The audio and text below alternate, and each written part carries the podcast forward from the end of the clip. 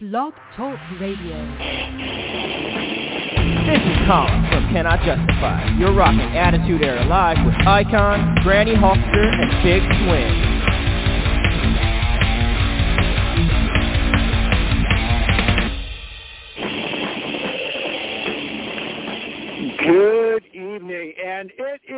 Attitude Era Monday Live Monday time, and we are here on 89.1 Ken's FM, and you have the icon here, and we have a, a special guest here as well.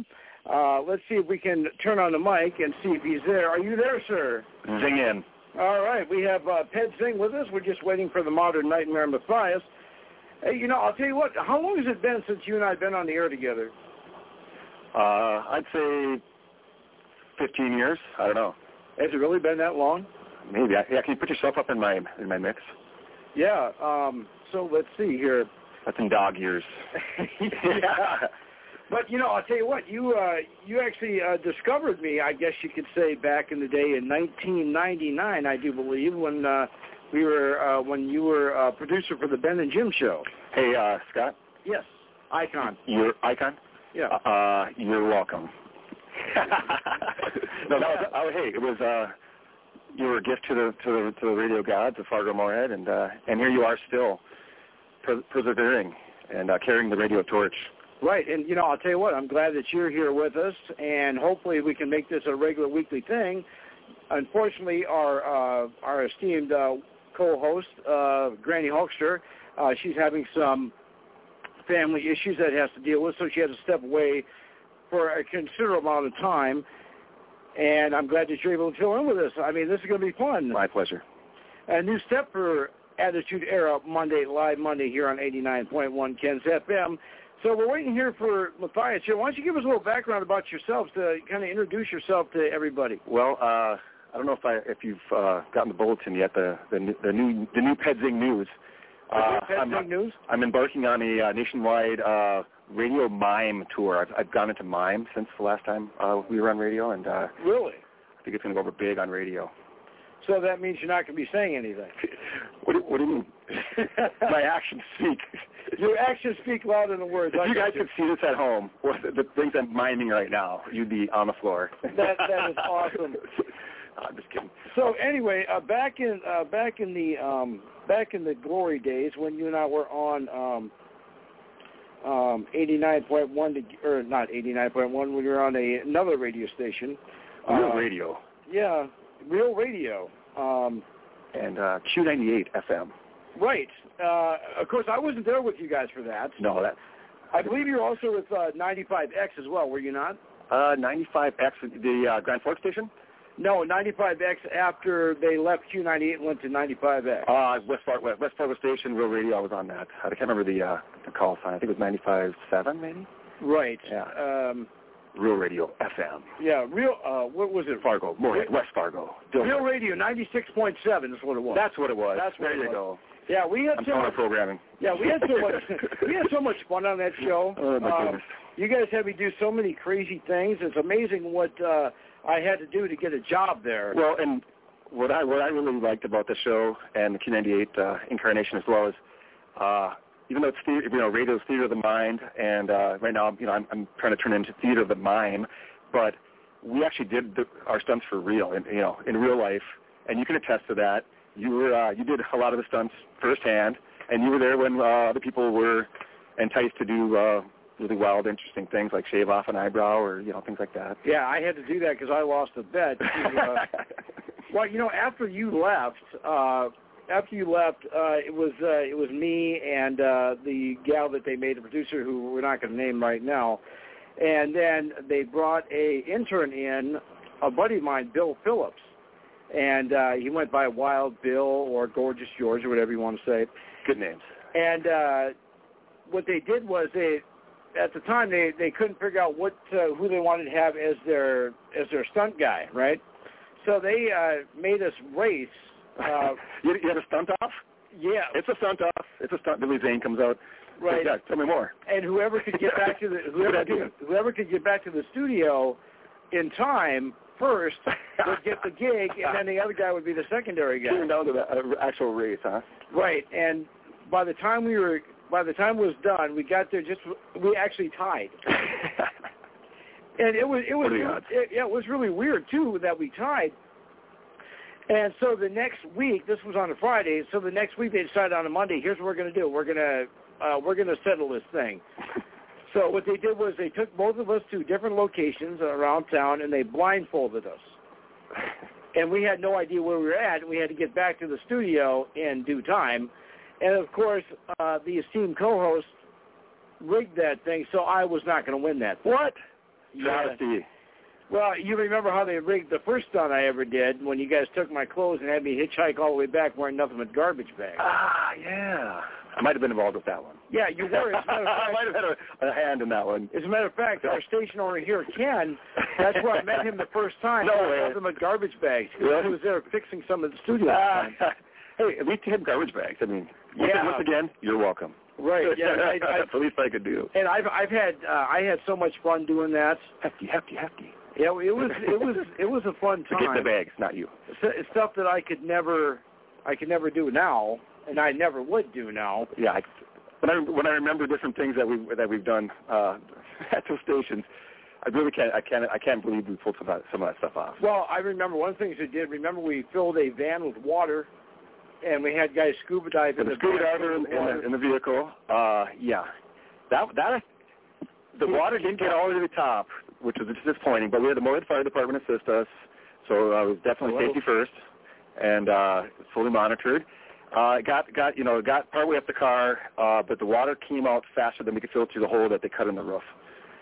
right. And then they also went and used the jaws of life to tear the roof off uh, our our vet to make it a you know a Chevette to make it a, a convertible vet. We called it the vet.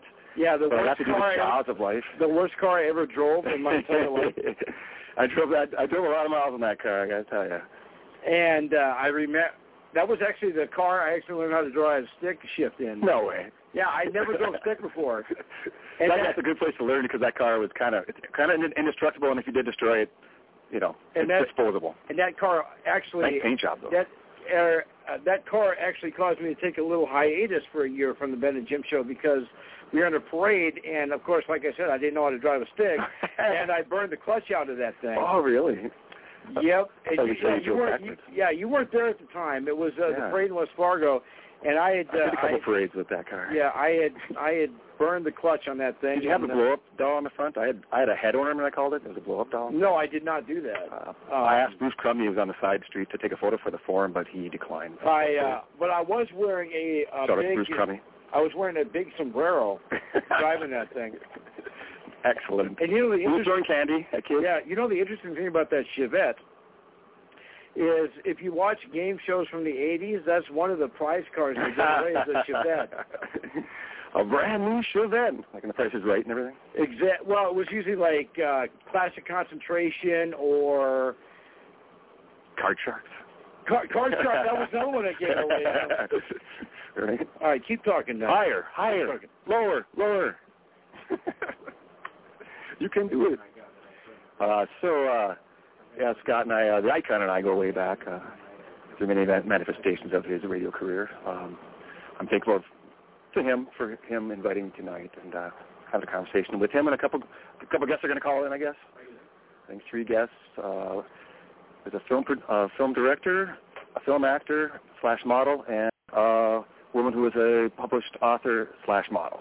Right, exactly. Angela Angel, I believe her name is. Yes. And uh, I think we have a guest here in the station. Well, that, that's uh, that would be the modern nightmare Matthias. Hello. Good evening. Yeah, you, Matthias. you, you can call Modern him late. Nightmare. You can call him late to the show, but one thing you can never call him is late to the ring, because he was he'd all he would never be late to the ring. I will. I'll have to remember that. All right, so hey, uh, I'm Nightmare, under what's, advisement. what's going on? A uh, little uh, problem through the drive-through? Your, your car broke down or something? No, I guess uh, Chipotle decided to. Uh, well, I ordered my food around 8:20 this uh, this evening, so I ordered food about 8:20 this evening, expecting a uh, uh, easy car just to, or just to drive straight through like normal. But uh, I guess nine people also wanted Chipotle, so they were ahead of me.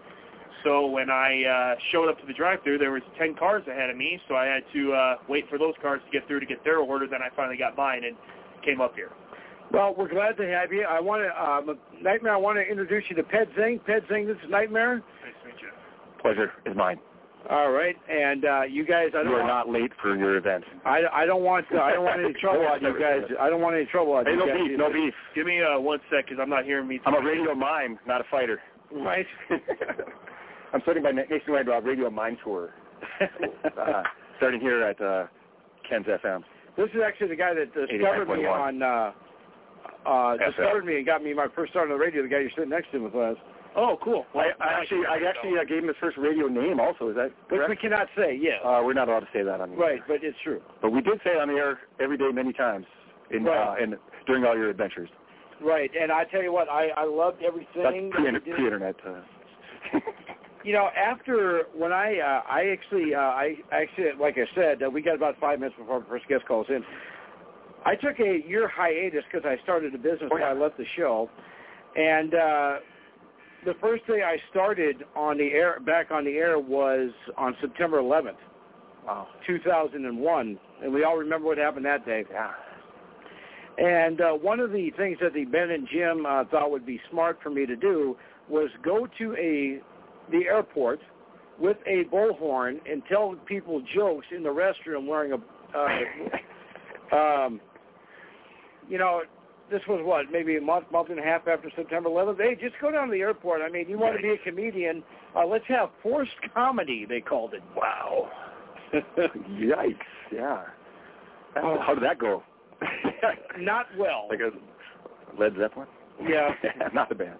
It was uh, it was it was definitely crash and burn like uh, Maverick, definitely. That reminds me of that's that's actually rougher than uh they had me go see uh one of the uh President Bush's at the uh at uh, NDSU for an event and I had a bus full of Hooters girls and I was I had a bullhorn offering free wings and Hooters. um, free Hooters. And uh that that sounds like a Ben I did get. thing. I got no. Actually, they. I was. They weren't so thrilled with. That was kind of an ad lib on that. yeah, so Just yeah, because it was presidential, you know what I mean. It was kind of. Yeah, we'll might have have been a bad uh, taste. Yeah, we'll have to we'll have to talk more about that fun stuff. That was. Um, and like I say, our first guest will be uh, a calling in brand name. uh, three minutes. it's a uh, reputable restaurant, Hooters. Right, uh, Matthias, what's been up with you, man? Uh, well, you know, just uh, rehabbing the knee as usual. Um, going through a lot with that. Um, I just had another wrestling event last weekend uh, with uh, NSE where I defended my World Tag Team titles and stuff like that. I could talk about that later. Um, I wrestled three times that show. Now I've been booked to basically wrestle four times next show. Um, and then, of course, dealing with the uh, loss of two of the WWE's greats uh, this past week has actually really been hitting hard, especially with Bray being gone at age 36. I don't know if you guys Nope. Yeah, you guys did. Um, yeah, Bray was uh, was uh, a big was a big guy to me in the wrestling industry, and it this one's been kind of hitting a little harder. So I've been dealing with that. But other than that, just uh, living life, working hard, and getting back in the ring as fast as I can. And we also lost Bob Barker as well. Yeah, we lost him on Friday. Yeah. So you know they they say these things always come in threes. Yeah, I mean, I mean, I'm glad it wasn't uh, another wrestler or another WWE guy that ended up passing, but I mean, you know, um, uh, what the heck? Uh, Terry Funk was at least 80. I'm trying to think of the age right now. I can't really. I I think he, he was in his 80s, I believe. And then we lost Bray at 36, and then we lost uh, Mr. Barker at 99. So, I mean, two that were ready to go, and one that left us way too soon. But you know, it all it always hits us. It, it either hits it's either like a rock star with an actor or with a wrestler, or it's two wrestlers and an actor, or a TV host, or you know whatever the heck. So it's just uh, it's been it's been rough. The past week was rough, and we've lost so many people out of the wrestling industry uh, this year so far, from Terry Funk to of course Bray Wyatt to Darren uh, Drozdov. Darren Drozdov, um, one of the um, oh, I can't. I should know his name. Um, Mark Briscoe, right? I think it was, it was one of the Briscoe brothers. Yeah, we have uh we so far this year we've lost uh Bray Wyatt and we have lost uh Bray Wyatt, superstar Billy Graham, Lanny Poffo, Terry Funk, the Iron Sheik, Darren Drozdov and uh, Mike Halac, who of course was uh Mantaur. Yeah, But- and, and they're not even including like the indie stars. There's been like a couple that are on the indies that have passed away too unexpectedly, but You know, I don't know if you guys talked about why Bray Wyatt passed away or how he did. Well, we will uh, we will talk about that in a little bit. I wanted Yeah. to wait until you got here to do that. But our first guest is waiting in the wings, so we're going to take a quick little commercial break. We'll be back after these messages and our first guest, so stick with us. The new Wood Spring Suites of Fargo, located at 1090 35th Street North at the I-29 and 12th Avenue North interchange, is an extended stay, pet-friendly hotel with kitchenettes in every room, including a stovetop, full-size fridge, and microwave, plus a big 40-inch flat-screen TV with free Wi-Fi. You can book a room at 701-582-1600 or online at www.woodspring.com. Woodspring Suites of Fargo, rated 4.2 by Trust Score. Ladies and gentlemen, stepping out of the green room and walking down the aisle, the world's most beautiful glamour model. Ladies and gentlemen, I give you at this time, she is beautiful. She is a knockout. She's a 100 out of 10. She is Angela Renee. Hi, this is Angela Renee. You're listening to the Attitude Era Monday, live Monday on 89.1 Ken's FM with your host, the Icon and Ped Zing, also the Big, Big Swing and the Modern Nightmare, Matthias. Well, hey, Angela, how are you? Good, how are you? Well, I was going to say, how are you besides beautiful, but uh, that goes without saying. It, I appreciate you taking time out of your schedule uh, to join us with uh, us tonight. We have Angela Renee as our guest. We have about 30 minutes here with our lady here. Welcome aboard. Well, thanks for having me. So here's how we're going to do this. I'm going to have you give a little introduction uh, uh, about yourself, and then uh, I'll ask you a few questions, and then we'll do a roundtable, and then we'll come back to me and I'll ask you the tougher questions. So go ahead. Oh my gosh. you want me to ask questions? What's that? Uh, my my dog was um she she she's trying to be um distracting me here. I'm sorry, but no, Well, I'm, well, I'm sorry. So if your dog doesn't want you to answer questions, I guess I can understand that. But what, I I thought I cleared this with your agent, though. no, I'm sorry. so can, So can go we ahead, start over background because I I got distracted because I I have three little dogs and they're all looking at me like they you know I I tried to get them all prepared for this and they're all looking at me like what's going on, mom? all right. Well, give us a little background about yourself. Um, well, I um I didn't start modeling early on. It took me, you know, several years before I actually had the nerve to do it. But I just I grew up in a small town. I um moved away after high school and spent a few years in Colorado. After that I joined the army and got out of that after a few years and then I kind of settled down um and just started working normal jobs and had a baby and got married, got divorced and um life goes on. But no, I I just got into modeling again and it's been going pretty well the last few years. So you said you got divorced. So you're telling me there is a chance. uh, I can tell. Anyway, Uh, well, so here's, anyway. so I'm going to Scott, Scott's playing hard to get here. I The icon. Icon. Yeah, There we go. Sorry. So, so here's what we're going to do. I'm going to ask you a few questions, and we'll do a roundtable, like I said. Then we'll come back to me. and I'll ask you the tougher questions. But uh, when you decided to get into modeling, was it uh, did you did you have the goal of like being like in every on every magazine cover, uh, getting into like on movie posters or album covers? What was your main goal? Uh, well, my main goal was to just get out there and push myself and see what I could do with it. I mean, I, I didn't have an exact goal. I mean, I I just knew I wanted to like just push myself, and I've done that my whole life. And once I I I step out of my comfort zone, and you know, things that really scare you are the hardest things to do and to put yourself there and worry about rejection is really scary. So my goal at first was just like, wow, what what what could become of this? But as time goes on, I'm thinking, okay, I'm to just see how many magazines I can submit to and get published in, and then see how many covers I can get. And now I get to travel. I'm going to be going to New York and Paris and um, all over the country and world, and so it's it's taken me a lot further than I, I thought I was going to go. So it's you know pretty exciting. Well, you know, you mentioned uh, rejection. If anybody knows about rejection, it's me. You know, I uh, I tried to get a date for prom at one time, and I asked uh, 12 girls out, and 13 turned me down because this one girl came up to me and said, "Don't even think about asking me." oh my. Angela Renee is our guest here on 89.1 Kids FM. So uh, before we uh, do the roundtable, of all the covers that you've been on, which would you say was your favorite? Oh my gosh. I don't know. I, I got a stack of like 34 magazines next to me right now, and um, my favorite, gosh. Well, I, I have a re- I have a really nice cover on Magnifique. Um, it's an alternative boudoir magazine, and I, it's me and a piece of lingerie and angel wings.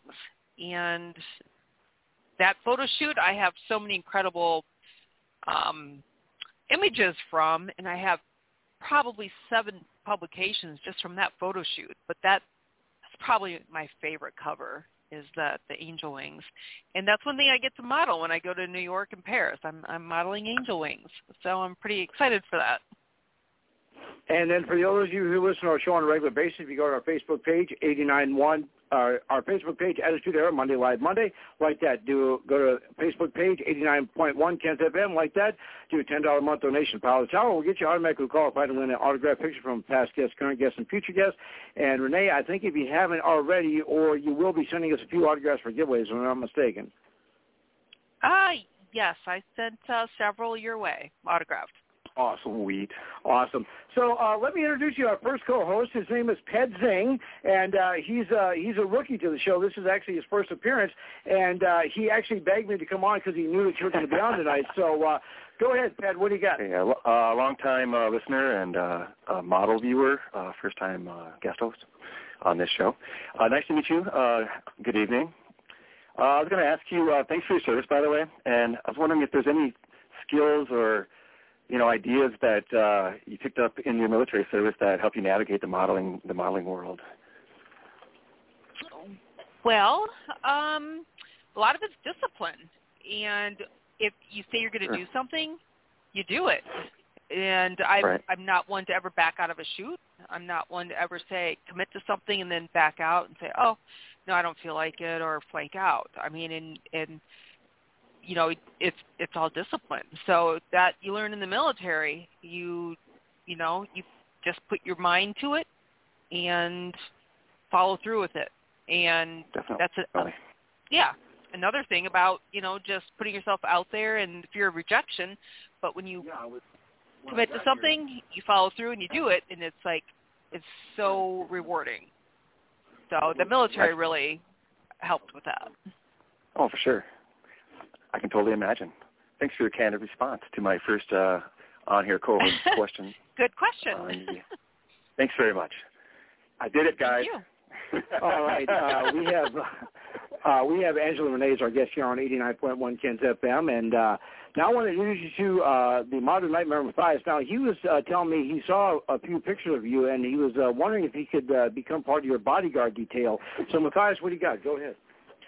Well, yes, you are talking to the man from every woman's greatest dream and every man's worst nightmare, North Dakota's number one heel, current reigning, defending, undisputed NSC World Tag Team Champion, and soon to be NSC World Heavyweight Champion, APW World Heavyweight Champion, BZW World Tag Team Champion, and EWI Epic Champion, and honorary member of the New World Order, Matthias. Welcome onto my part of the program.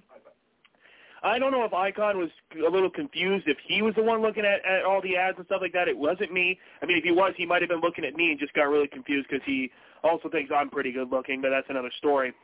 Anyway, as long as uh, at at night in the dark in the fog underwater, I mean, I still look good. Anyway, so my main my main question to you would be, was there a was there a really difficult shoot that you ever had to go through that you were like, ah, I probably won't work with this company ever again, or was there a certain person that you just think, man, I you know I I wish I wouldn't have worked with them as much or anything like that? Did you ever have any like negative sides of uh of modeling to that point? Well, she and I haven't had a photo shoot together, so it wouldn't be me. Yet. As of yet, right? True. As of yet. um, yes, there's um, been several um, where, yeah, it just things just don't feel right, or you just don't know how to read them, or when you, you know, you, you can communicate as much as you can beforehand, but then I've actually had photographers that I met that were like, they had a totally different mindset or a totally different end game, and um, one that really caught me off guard was um, we ended up shooting till like midnight, 1 a.m. And this is actually at my house, and we're doing some cool stuff. But then what his what he really wanted, he he wanted me to do things that I've never done, so to speak. And I I'm like, and I think that was his whole goal was to shoot me and warm me up to doing some things that were things I that I wasn't comfortable with. I mean, there's some fetish things going on, and I'm like, okay, this I'm I'm not cool with. I you know, so it was pretty pretty awkward, and and I never really got many Im- images in the end. Um, so I was really disappointed. I'm like, I spent all this time, and what he wanted was totally different than what I thought we're going to be doing. I thought we're just doing a really cool shoot. Um, but yeah, there's there's mm-hmm. been several where I, I just it, it's like okay, this isn't working, or I go to a group shoot and I'm like, okay, this I, this is not what I thought it was going to be, and so yeah, it's it's difficult. And it's hard to like just get out of it. You just kind of go with it and hope get something good out of the out of it in the end. Like. And the sad thing is, this happened on your home turf. Yes. yes, and I I had to I contacted this photographer several times, like, hey, um, you gave me three images that night. Am I ever going to get any more? And oh, I'm working on those. I mean, months and months go by, and then my phone rings and it's him, and I'm like, oh, hey, well, he called the wrong Angela. He must have called a different one. And I'm like, oh, hey, oh no, rookie you mistake. I'm like, well, since you're on the phone, you know, hey, we're you gonna get me some more images? Oh yeah, I'll work on them. And it's like nothing. and it's, it's like, okay, screw you. I'll never work with you again. you know, Renee, I, I like how you kind of threw my name in there. Eye contact. I, I'm gonna I'm gonna try and make that a shirt. You you just gave me an idea for a uh, for a catchphrase. Eye contact. I like that. Uh, Angela Renee is our guest. Now, uh, we're, now I mentioned that uh, I'm going to ask you a few uh, uh, funkier, difficult questions. It's not going to be personal questions, obviously, because uh, uh, I, I know that you like me already. But anyway, uh, she'll probably hang up. But anyway, that's fine. So let me ask you this. Now, being uh, being a model and uh, getting to wear all the different outfits and stuff, do you get to keep all the outfits and the stuff that you model in? Uh, no, N- no. Once in a while, but not too often. No. Now, what would you say would be the most expensive thing that you ever modeled in? Oh boy. Um, well, I wear some skimpy stuff, and that's usually not too pricey. um, oh, I would say maybe a fifteen hundred dollar gown. That's probably the most expensive. So, so you haven't ever done like uh like a like uh uh five thousand dollar bra that's like made of diamonds or anything like that? No, not yet. Crystals. Not yet. Maybe someday. What is uh, now when you're uh, when you're when you're doing modeling? It, it's is it more difficult to be in a studio all day, taking uh, different kind of pictures and different kind of shots? You know, say you know pose this way, pose this way, or like walking down a runway in a with a whole bunch of people watching. Well, the runway goes really fast, so that's you know it's a little nerve wracking, but it just it, it's like over in a flash. I mean, shooting all day it, that goes fast too, but that that that is more time consuming. The outfit changes or makeup changes. So yeah, runway is just like go go go, and it's like oh it's over. It's like wow that's crazy. Now, have you ever kept kept track of the different outfit changes during a photo shoot? What would you say is the most different outfit changes that you've had that you've done in one shoot or one uh, Broadway or glamour show, pad, whatever you want to call those pageants? oh gosh, I've done oh up to a dozen. I would say in one. And you, so, do they ever? Does anybody ever call you up and say, uh, "Hey, we got this, uh, we got this new dress, or we got this new outfit, and we want you to model it for us and wear it for us, so we can make a million dollars off of this product"? Does that ever happen? um, no, not quite. Yeah, it doesn't quite work this, that this radio way. show might be, might be a big break. This, this, this show right here is going to launch that whole new venture. Yeah. Yeah, there you right? go. Or or maybe when I go to New York or. Paris. Now, has there ever been a well, Ma- Matthias kind of touched on this. He asked you about uh, guys you'll never work for again and everything like that. But is there ever been a shoot that you went to and you saw the outfit, you're like going, oh, that'll look good, that'll look good, that'll look good, and then on the last moments, if this ever happens, and they they show the outfit and you're like, there is no way I'm wearing that. There's no way. um, I, I've turned down a couple outfits and they were okay with it. Usually, it's not a big ordeal. If you know, you know, sometimes they just don't fit right, so it's not going to look good in photos. So they're okay with it. Now, is there ever a situation where you've had a outfit that you wore that was like really cool, but would you say that was like too revealing, and you're like, geez, I wish I wouldn't have wore that in that shoot? Uh, yes, yes, yes. There, sometimes they just don't quite right, and it's you know it's hard to keep things where they need to be. So, uh, yeah, That's there's a few outfits I regret. And you're probably your own worst critic as well, though, too. I would imagine. Oh, definitely. I am. Yes, for sure. Now, what is the longest uh, time frame that you've ever been on a photo shoot? Oh gosh. Um, I oh boy, I've shot from 9 a.m. till 10 at 10 at night um, for one photo shoot, and it was yes, a lot of outfits and a, a lot of photos. So yeah, I'd say probably 12 hours would be probably the longest shoot I've done. You know, one thing I'm curious when after you do the photo shoot, how long is it before you get to actually see the pictures that were taken, or is that, or is just like kind of like wait and see what they put out there, or do you get to approve it or disapprove it? Uh, it depends on the photographer um, or our agreement. Um, there's several I've worked with numerous times, and they send them to me, and I'll pick my favorites, and then they have their favorites. Um, usually, I will get a copy of the images. Sometimes they just post them without me even knowing beforehand.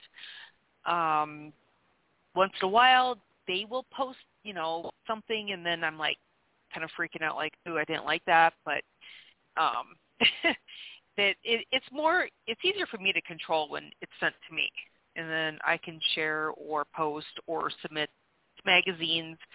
Usually, it's an agreement, um, like, "Hey, these are really good. What do you think? Should we submit these?" And it's like, "Yes, let's do it." Um, but there are some that promise images, and I I don't get them, and I'll, I'm patient. I mean, there's some photographers I've I've been waiting a year on photos, and I'm like, well, I spent a lot of time with you. I traveled to you. Um, you know, least you could do is finish my images because after six months, typically they're irrelevant. So if I have to wait a year, I don't, I don't even think I want to share those photos now. I don't even think I'm gonna really like them. They're they're just old now, and I'm doing so many new shoots now. Why am I to share something from a year ago? So it's frustrating, but I mean, I I, I work with a lot of fantastic photographers that turn them around quickly. Some I, you know, they're they're jazzed about them, and I get them back that day. I'm like, you know, that's that's really nice, but not common.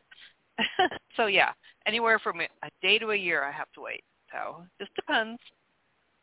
You know, I'm also curious if this has ever happened when they uh, they send you the photos and they say these are the ones that we want to put in the magazine, and you look at them and they're like all really good, but there's like one that's like I don't want you to use this, do not use this, uh, I'm whatever, and then you find out that they actually put it out there anyway. Does that ever happen? Um, not too often. Usually, usually the ones that are submitted are ones that I I I like. Um, not too often are there any that I absolutely hate or that you know not not too often if I say know these are I, I don't like that one. Usually they they honor my my decision or my my opinion I should say. You know, and one thing that also goes with uh, photo shoot photo shoots would be makeup, and you know we talked about the outfit changes, and uh, let's let's talk a little bit about makeup.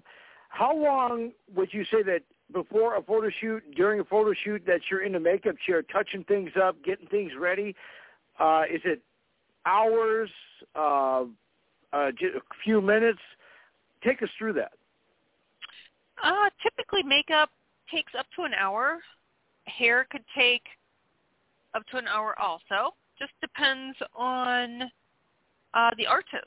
Um, some are, you know, they they know what they're doing and they're they're quick and they just know how to make you look good. Some, you know, take a little longer or they they're chattier.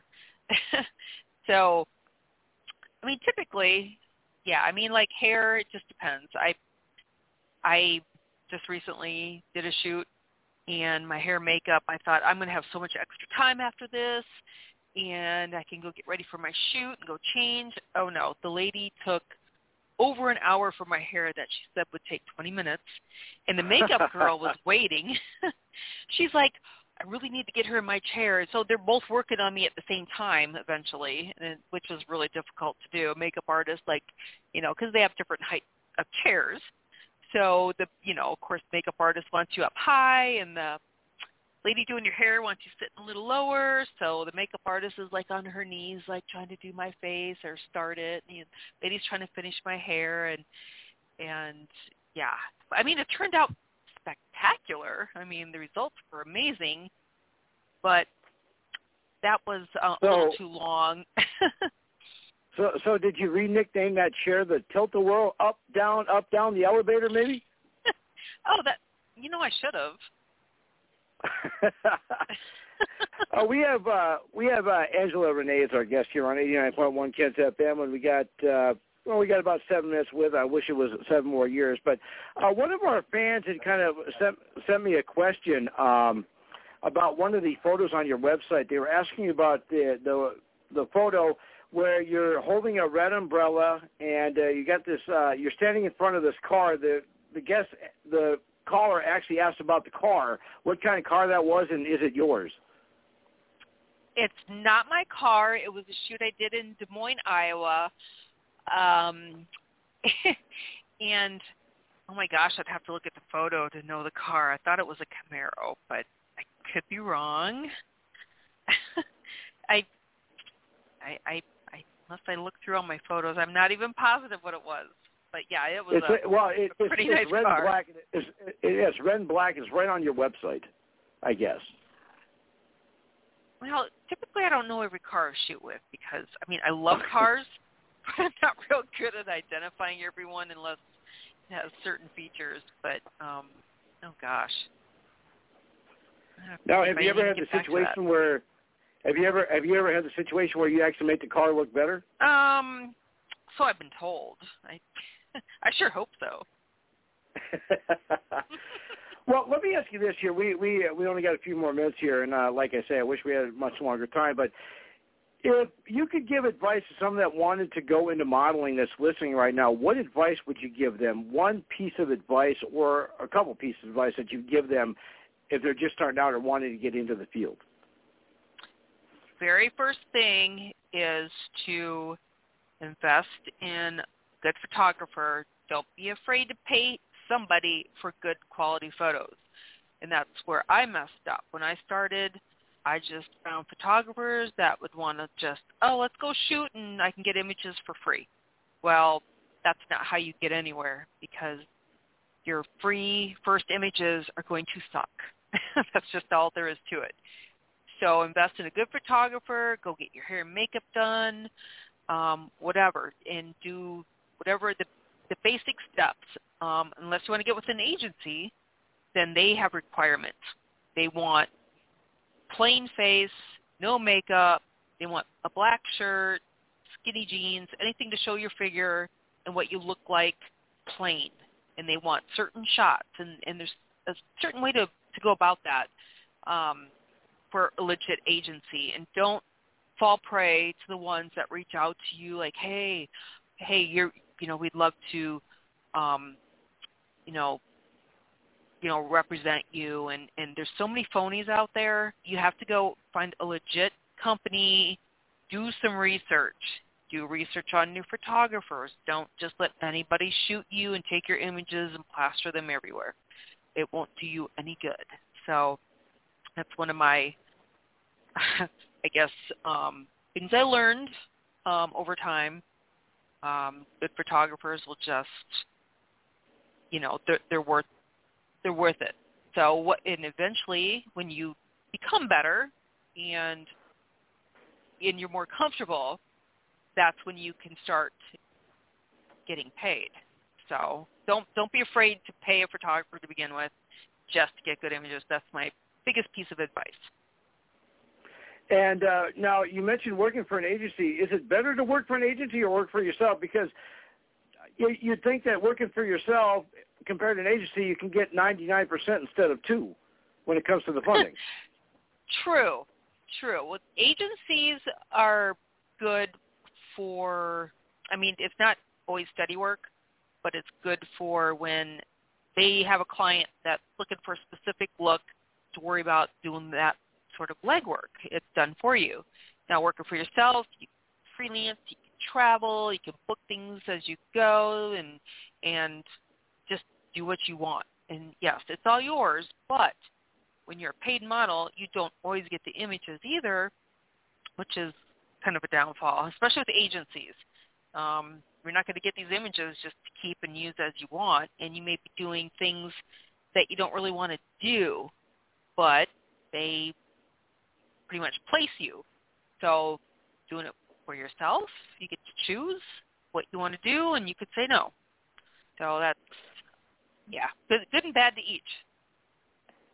Uh, Angela Renee is our guest here. We've got about three minutes left here. One thing I do got to ask, and I know you don't have an ego, uh, unlike uh, the rest of us here on the panel, but uh, I'm just kinda, me, me, me, me, me, me, me. There you go. So I'm just kind of curious. Uh, uh, I can just imagine what uh, your your your woman cave looks like. You walk into the room. There's like four mirrors, and like all your pictures and all your magazine covers are up on the wall.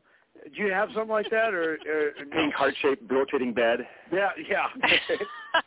no, I no. Actually, I have all my all my magazines have been published in, in a stack right now. I have like a couple things um, on display, but not not a whole lot. I do have a room.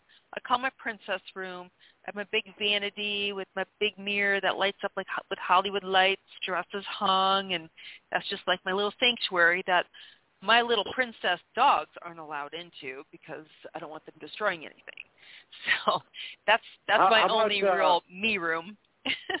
how, about, how, how about the Prince Icon? Would he be welcome in there? well, I guess he could if he doesn't, you know, doesn't. He's an you excellent know, photographer. I just want you to know. I, I sure am.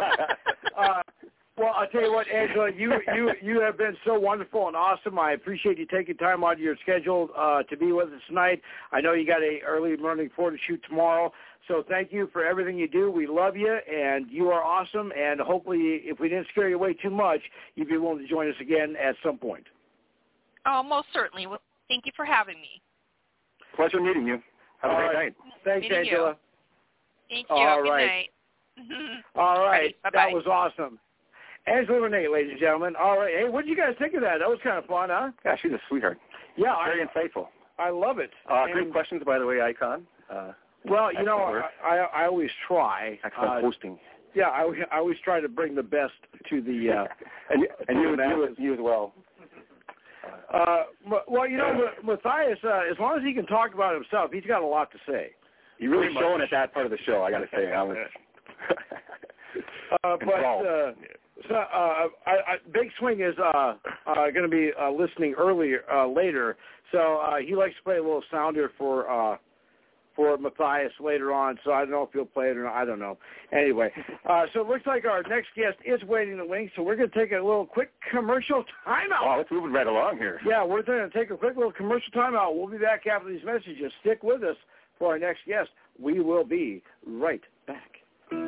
So, if your spring and summer projects include some concrete work, Elevated Concrete can help. They can be reached at 701-866-9018 or at Elevated Concrete on Facebook. Their concrete work includes driveways, sidewalks, walkways, approaches, garage floors, patios, and shed pads. Plus, they offer decorative or stamped concrete as well, and all estimates are free. They are ready right now for any concrete project you have. That's Elevated Concrete at 701-866-9018. Ladies and gentlemen, stepping out of the green room and walking down the aisle right now, he is guest number two of the night. And hey, he's got a new movie out that he's going to talk to us about, and he's a talented director. And uh, by the time the interview is done, I'm going to try and get us all a job. Ladies and gentlemen, I give you the man himself. He is Aaron Hawkins. Hey, this is Aaron Hawkins, and oh my, you are listening to the Attitude Era Monday Night Live, Monday on A9.1 Ken's FM with your host, the Icon, and Ped Zing, also with the Big Swing and the Modern Nightmare Matthias. Well, how are you, Aaron? Good to have you with us. Thanks for uh, joining us. Hey, we finally got this done after uh, after six months. I, I booked you six months ago, so welcome aboard.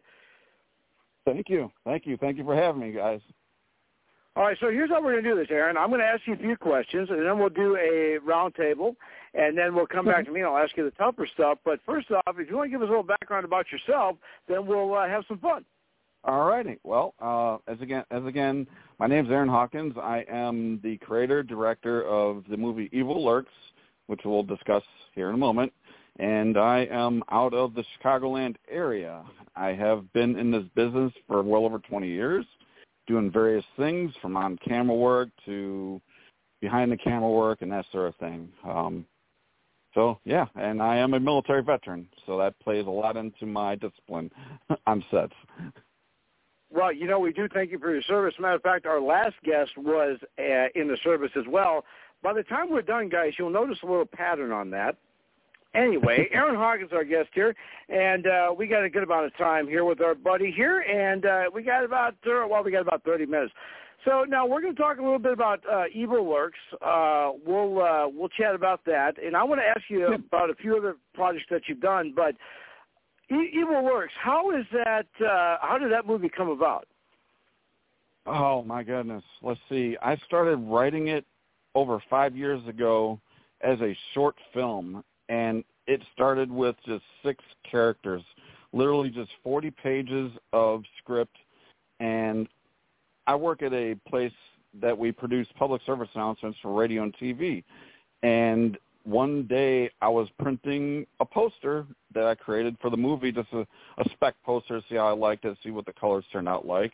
And a gentleman by the name of Chris Shern, which unfortunately can't make it today, um, saw the poster and was intrigued by it. One thing led to another, and I was like, you know what? You like the script? Okay, let's turn it into a feature. And that's literally how it became a feature from 2017 to 2018. We just rewrote the we just rewrote the script and you know started casting. I had I had most, if not all, the locations already booked, and I already had like a, a few of the main characters, like Savannah May. She's our um, teen star in the movie.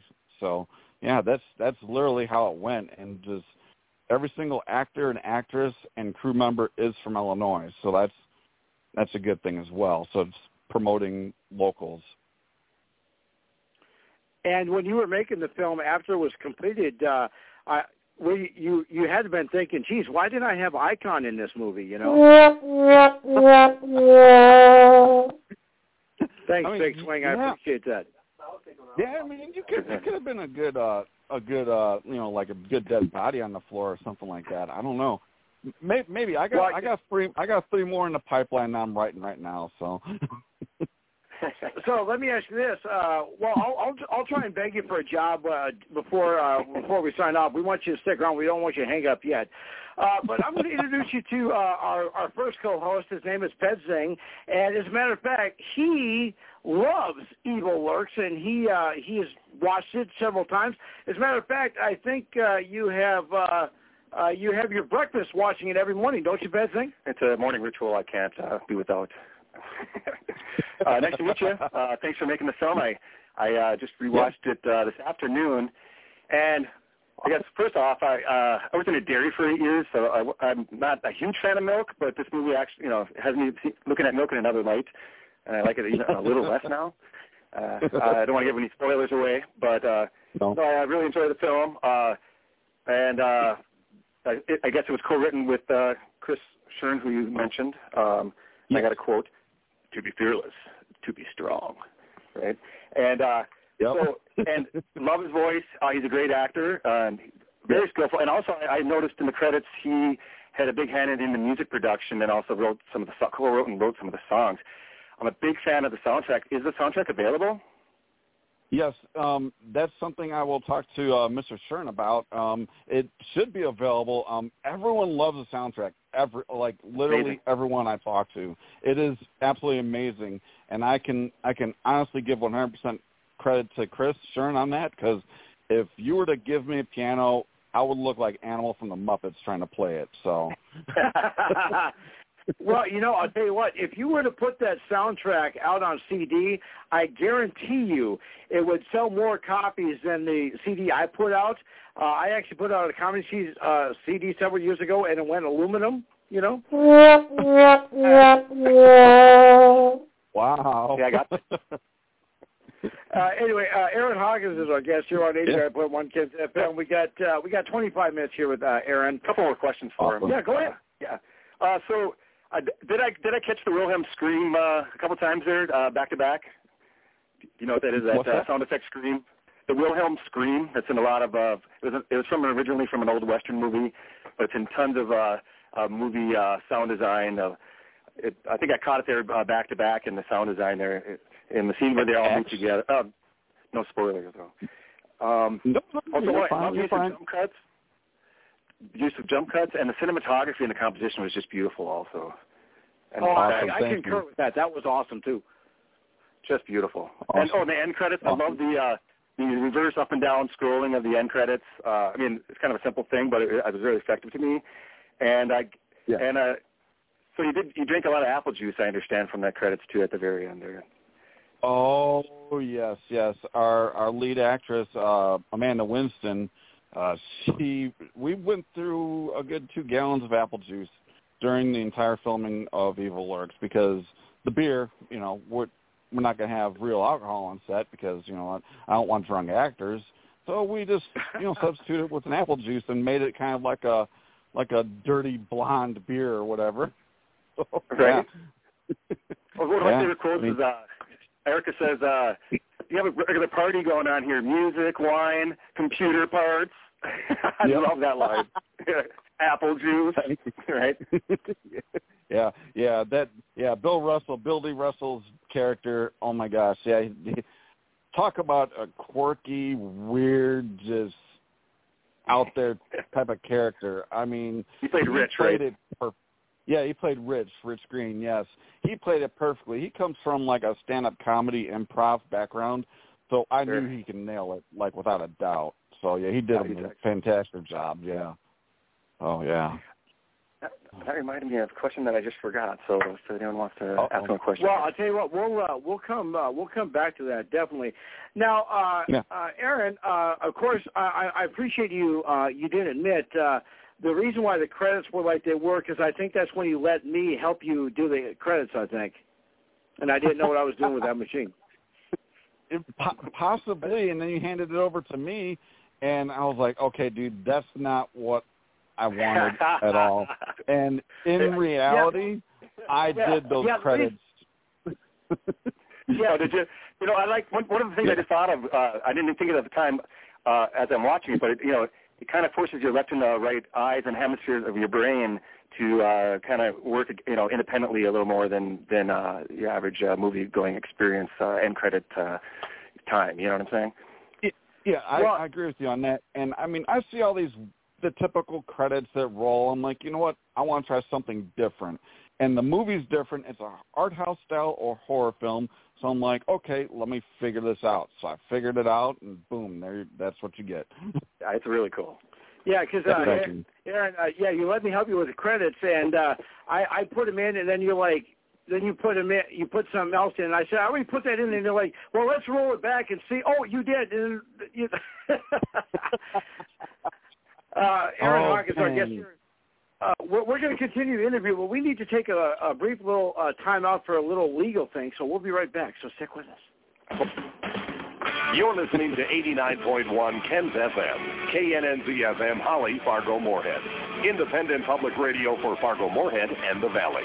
Also on the web at www.kensfm.com. And we are back here with uh, Aaron Hawkins.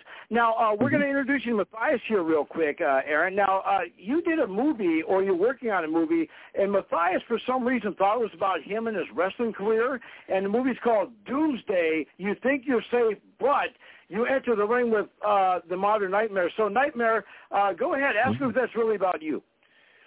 Well, yes. Excuse me. You're talking to the man from every woman's greatest dream and every man's worst nightmare, North Dakota's number one heel, current reigning, defending, undisputed NSE World Tag Team Champion, and soon to be NSE World Heavyweight Champion, BZW World Heavyweight Champion, EWI Epic Champion, and APW World Heavyweight Champion, The following announcement has been paid for by the New World and an honorary member of the New World Order, Matthias here. Welcome onto my part of the program. Um, my main question, I guess, would be to you, since I'm also so familiar with with directing and working with video subs. It's been a passion of mine for years. Uh, what has been one of your more um, difficulties in making a film? Because I know there it takes a lot to do, whether you're, you know, directing, producing, effects, sets, all that kind of stuff. What has been one of more of your struggles going into producing a film or making a film or making it appear as a full fledged uh, full fledged film? the my biggest my biggest struggle obstacle if you will would have been i'm going to refer to evil lurks would have been the the whole fight scene the choreographing it and getting the camera set right and that sort of thing and make it appear like there's a lot of violence going on when there really isn't uh the attack scene between harold which is chris Shern, and amanda which she played oh gosh kimberly uh, that took over eight eight hours of film and numerous picking up, putting down, slamming, blood, this, that, and the other. So that I think even even though we had it all uh, storyboarded and stuff like that, it was still relatively difficult to accomplish that scene and get it just right because when because I was directing, so we had we had two other actors helping out on set with the cameras, so that that in itself, if they don't know how to operate the cameras, you're kind of like, well, okay, kind of like uh, have to watch them and stuff like that, which I don't mind, but I don't mind teaching either. But we were on a time constraint too. We only had that place for eight hours, and we had to get it done. So that that is Absolutely. probably the biggest challenge, you know. Absolutely. And then, um, have you ever done a full-fledged project and when you were watching it, like let's say you just got done with your last shoot, you know, you're editing the film and you finally got it all in one big project and everything's good to go, and then you decide to rewatch it and just look over it again. Has there been a time where you looked at a certain scene that you were editing or whatever and you looked at it and you go, man, I think this camera angle would be a little bit better. Have you ever actually went and back and reshot scenes, or have you kind of, or have you just looked over it and said, man, I could have done this a little bit better, and then kind of just moved on with it? Um, I I I do I, I do and did at times with the Evil Lurks would would rewatch scenes and think, dang, we we could have done better. We could have done something different. But the beauty about obviously camera work, as you already know, is you can change it and stuff like that while you're on set. So we had we had variety when we were filming the movie. We did multiple takes on like one or two different camera angles. Then we'd move the cameras and stuff like that, making sure not to use the dead wall and that sort of thing. And so I, I think with the variety and how much we shot with this movie, we had plenty to choose from. I mean, and you you'll be surprised. I mean, the cameras that the cameras that we used, they were digital SLR cameras made by Canon. And Okay. some people are like, "Why did you use that?" I'm like, "Well, because those cameras provide the dirt that you need in a horror film. They're not 4K, so that's one of the reasons why we use those cameras too." Okay. And then uh, my final question to you, just because I Mhm. just thought of it, have you ever, ever in your career experienced the dreaded frame of black, where you know you edit this huge project, everything's going well, and then all of a sudden you rewatch it, and all of a sudden there's just a little blip of a black screen in in the middle of your film? I I realized it when I when I back in college I did um I did our news show for for college and every once in a while I go through my YouTube video that I made or I produced for it, and I go through and I go, and I I get so mad at myself because I didn't see the little frame of black that was that just Mhm. appeared right after a, a movie or something like that, or I'd have to ed, have somebody edit a story because their story had a frame of black. Have you ever had that happen to you? Yes, I've had that happen to me, and it is such. Oh my gosh, it's it's it's indescribable. Other than I can just say, your your your heart breaks. You're like, that's part of a scene that's so epic and so awesome that you're like, oh man, no. I mean, because something like that, not like that, but something similar happened where we had our camera on an eight foot crane behind a couch and we were raising it up and down and getting really cool shots with it and we finally dialed it in with the actor and it looked beautiful. But that footage came up completely missing. It was in the can on our cards everything. It just disappeared. Uh, I did notice there, Oh, there was there was one scene that there was a telescope down uh, on a woman. Uh, I don't know if it was Tiffany or not, but it was beautiful. Uh, so one did make it in the film that I did notice. Sorry to jump in here. yes. awesome Uh, Aaron- Aaron Hawkins is our guest here. Uh, we're on 89.1 Kens FM, and um, well, we got uh, well, we got about 15 here uh, minutes here left with our buddy here. Now, Awesome. uh, I want to talk to you a little bit about. Uh, we talked about Evil Lurks, and we talked about how much fun that is. And now, did you you had to put up your own money for that film, right? Yes, I I, I funded it, and also uh, Chris Shern also helped fund it. You know, with like buying props and food and ev- basically everything that goes into it and that sort of thing. Um, we also did a lot of DIY stuff, like like a blood splatter up against the camera lens and that sort of thing. The leaning back of Kimberly when she's leaning back all awkwardly. Um, that's all DIY and that sort of thing. To make it look dark out, we hung a lot of black huge tarps over the house and that sort of thing to make it look dark. The moonlight, we had an outstanding cinematographer named uh, Jeremy Applebaum. He he ran cameras and did outstanding lighting with it. So, I mean, yeah, it was it was a good So time, that- man. So with that being said, as you as you're working on the project and you're like, you know, I'm funding this, it's like we got to get this done in one take because you know the this film is costing me. uh uh, this, this film has cost me uh, twenty bucks every time the the camera turns on. We got to get this one take. We or do you not skip on the takes? You not worry about that. You just let it fly. Um, I I I'm the type like I will I will call action and I'll let the camera roll because you never know what type of golden nuggets you're going to find in that footage. Like in the director's cut that I have that's 2 hours and 28 minutes, there's a part where Bill, which he's that creepy creepy dude, he's walking to go into the kitchen to go grab something and he trips over something and he goes, "Ow." And that made it into the that made it into the the director's cut. It didn't make it into theatrical because we had to cut it back to, you know, for for everyone to watch and enjoy it. But yeah, I mean things like that. I mean, I let I'll let the camera roll because you just never know. Um, but I won't let it roll past like 30 seconds past like what I want to where I want to cut at.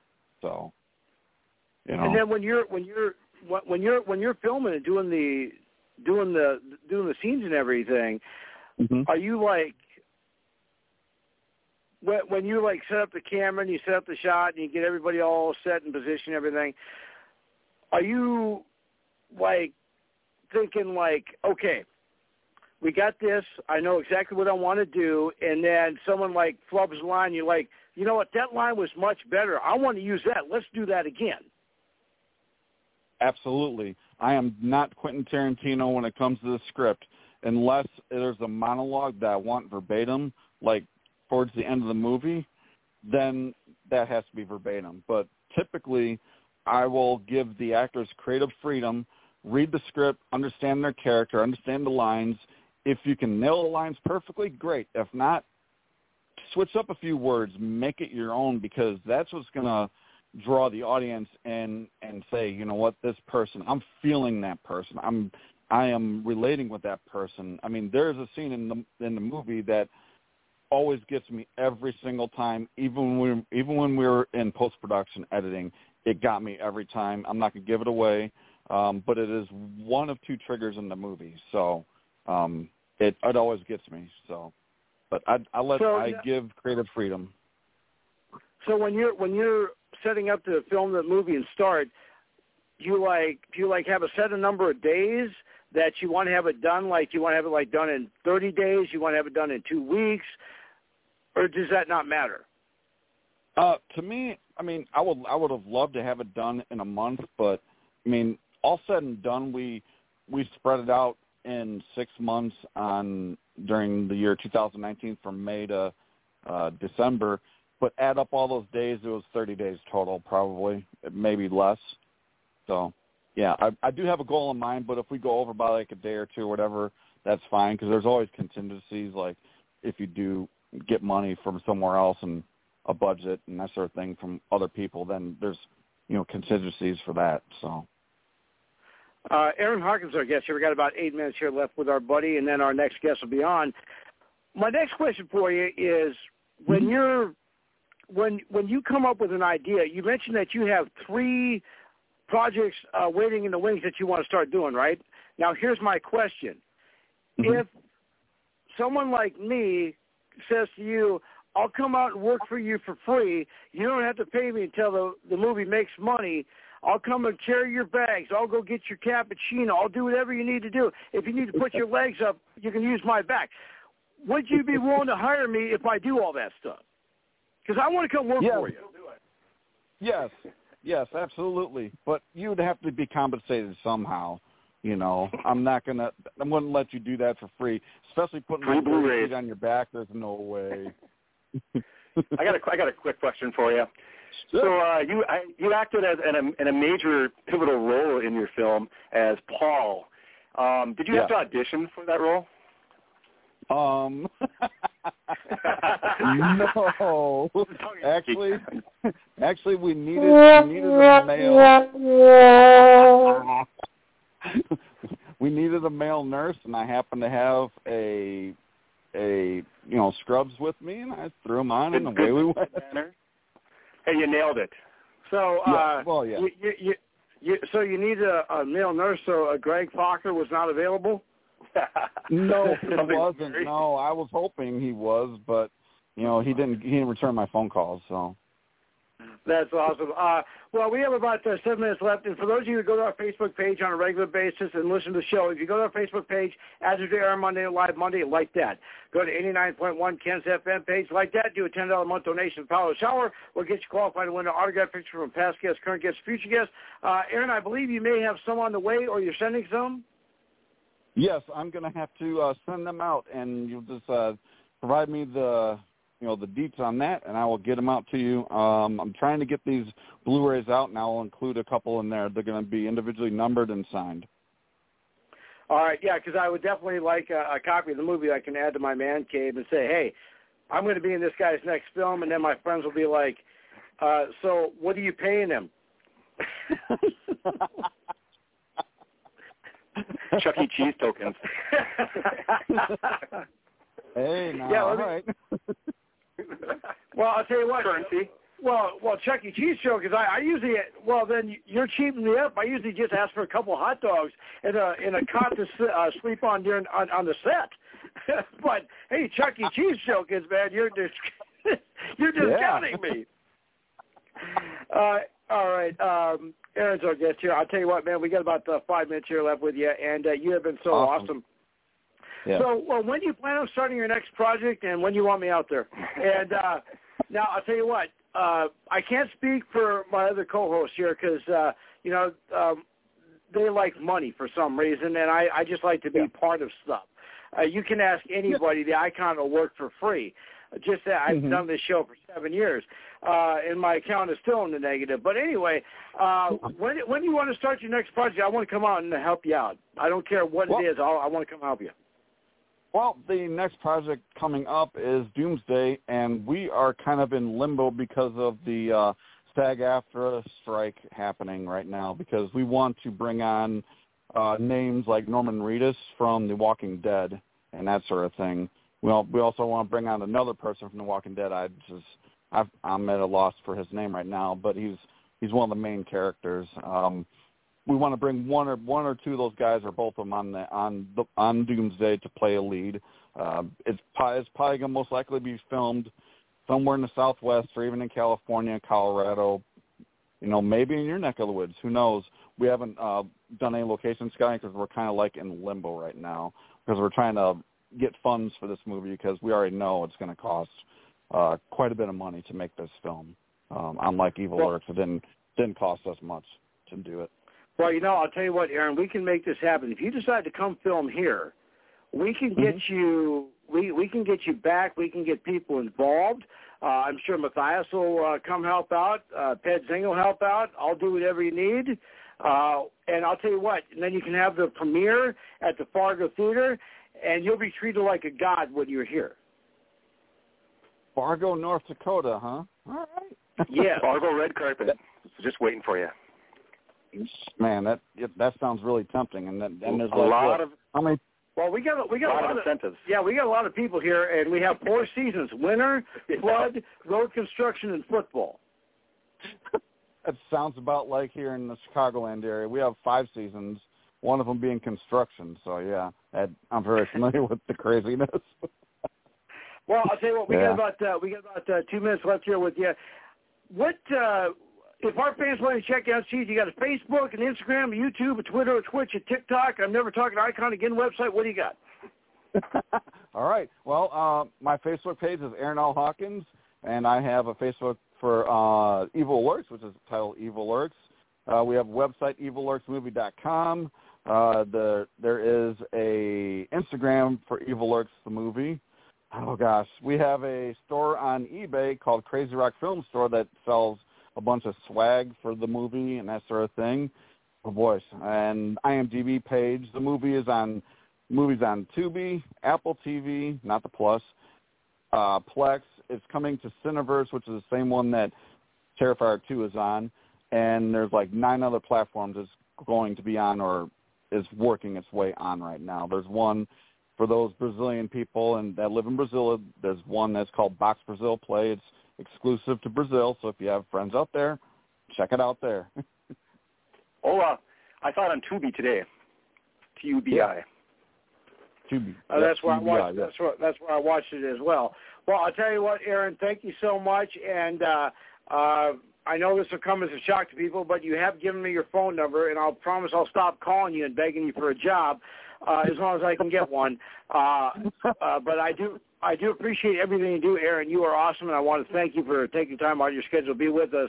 And I, uh, the three of us can come. Uh, can't wait to come work for you. We're on our way. Awesome. Awesome. Cool, man. Thank thank you guys Fun. for having me on tonight. All right, thanks, Aaron. All Thank you. hey, hey guys, that was fun. Aaron Hawkins, and I think I, I, I think I just got us a job. I think so. We just landed a gig. Thanks, man.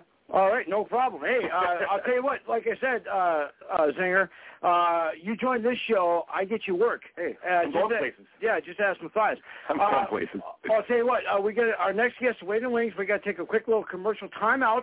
We'll be back after these messages and our next guest. So stick around. We will be right back. Ladies and gentlemen, the new clocks are here. The new clocks are here. Yes, for a limited time, you can get your very own 89.1 Ken's FM clock. For a $25 donation, you can get a classic analog round-faced clock with the 89.1 Ken's FM logo on the front. Just go to our website, www.kensfm.com, and under the More Merch tab, you will find the clocks along with numerous other new merch you can order. Get yours now while supplies last. We have these in limited quantity, so order now at www.kensfm.com. Ladies and gentlemen, stepping out of the green room and walking down the aisle, the man that makes a leather jacket look amazing. He is the man that we have all been waiting for. He is our man himself. He is Joe Rosing. Hey, this is Joe Rosen. You're listening to the Attitude Era Monday, live Monday on 89.1 Ken's FM, with your host, the Icon, and Ped Zing, also with the Big Swing, and the Modern Nightmare, Matthias. Hey, how you guys doing? Hey, Joe. Th- how are you, Joe? Thanks for joining us, man. We uh, we're glad that uh, you were able to take time out of your schedule. We have uh, well, we have a good 40 minutes with you. You, you think you can last that long? Oh, I'm sure, man. All right. So here's what we're going to do. I'm going to ask you a few questions, and we'll do a roundtable. Then we'll come back to me. I'll ask you the tougher questions. But uh, first off, you got to give us a little background about yourself. Oh well, all right. Uh, I just came back from uh, the MLC Awards up in Green Bay at the, the Taunton Theater, where I just won my very first award for Best uh, Actor in a Lead Film, in a feature film. Awesome yeah, it's for a Desperate Souls by Acrostar Films. Uh, it was a, I'm a newcomer with them, and, and uh, my first time ever working with them, and then look what happened. It's a pleasure time working with those people. It's like a family.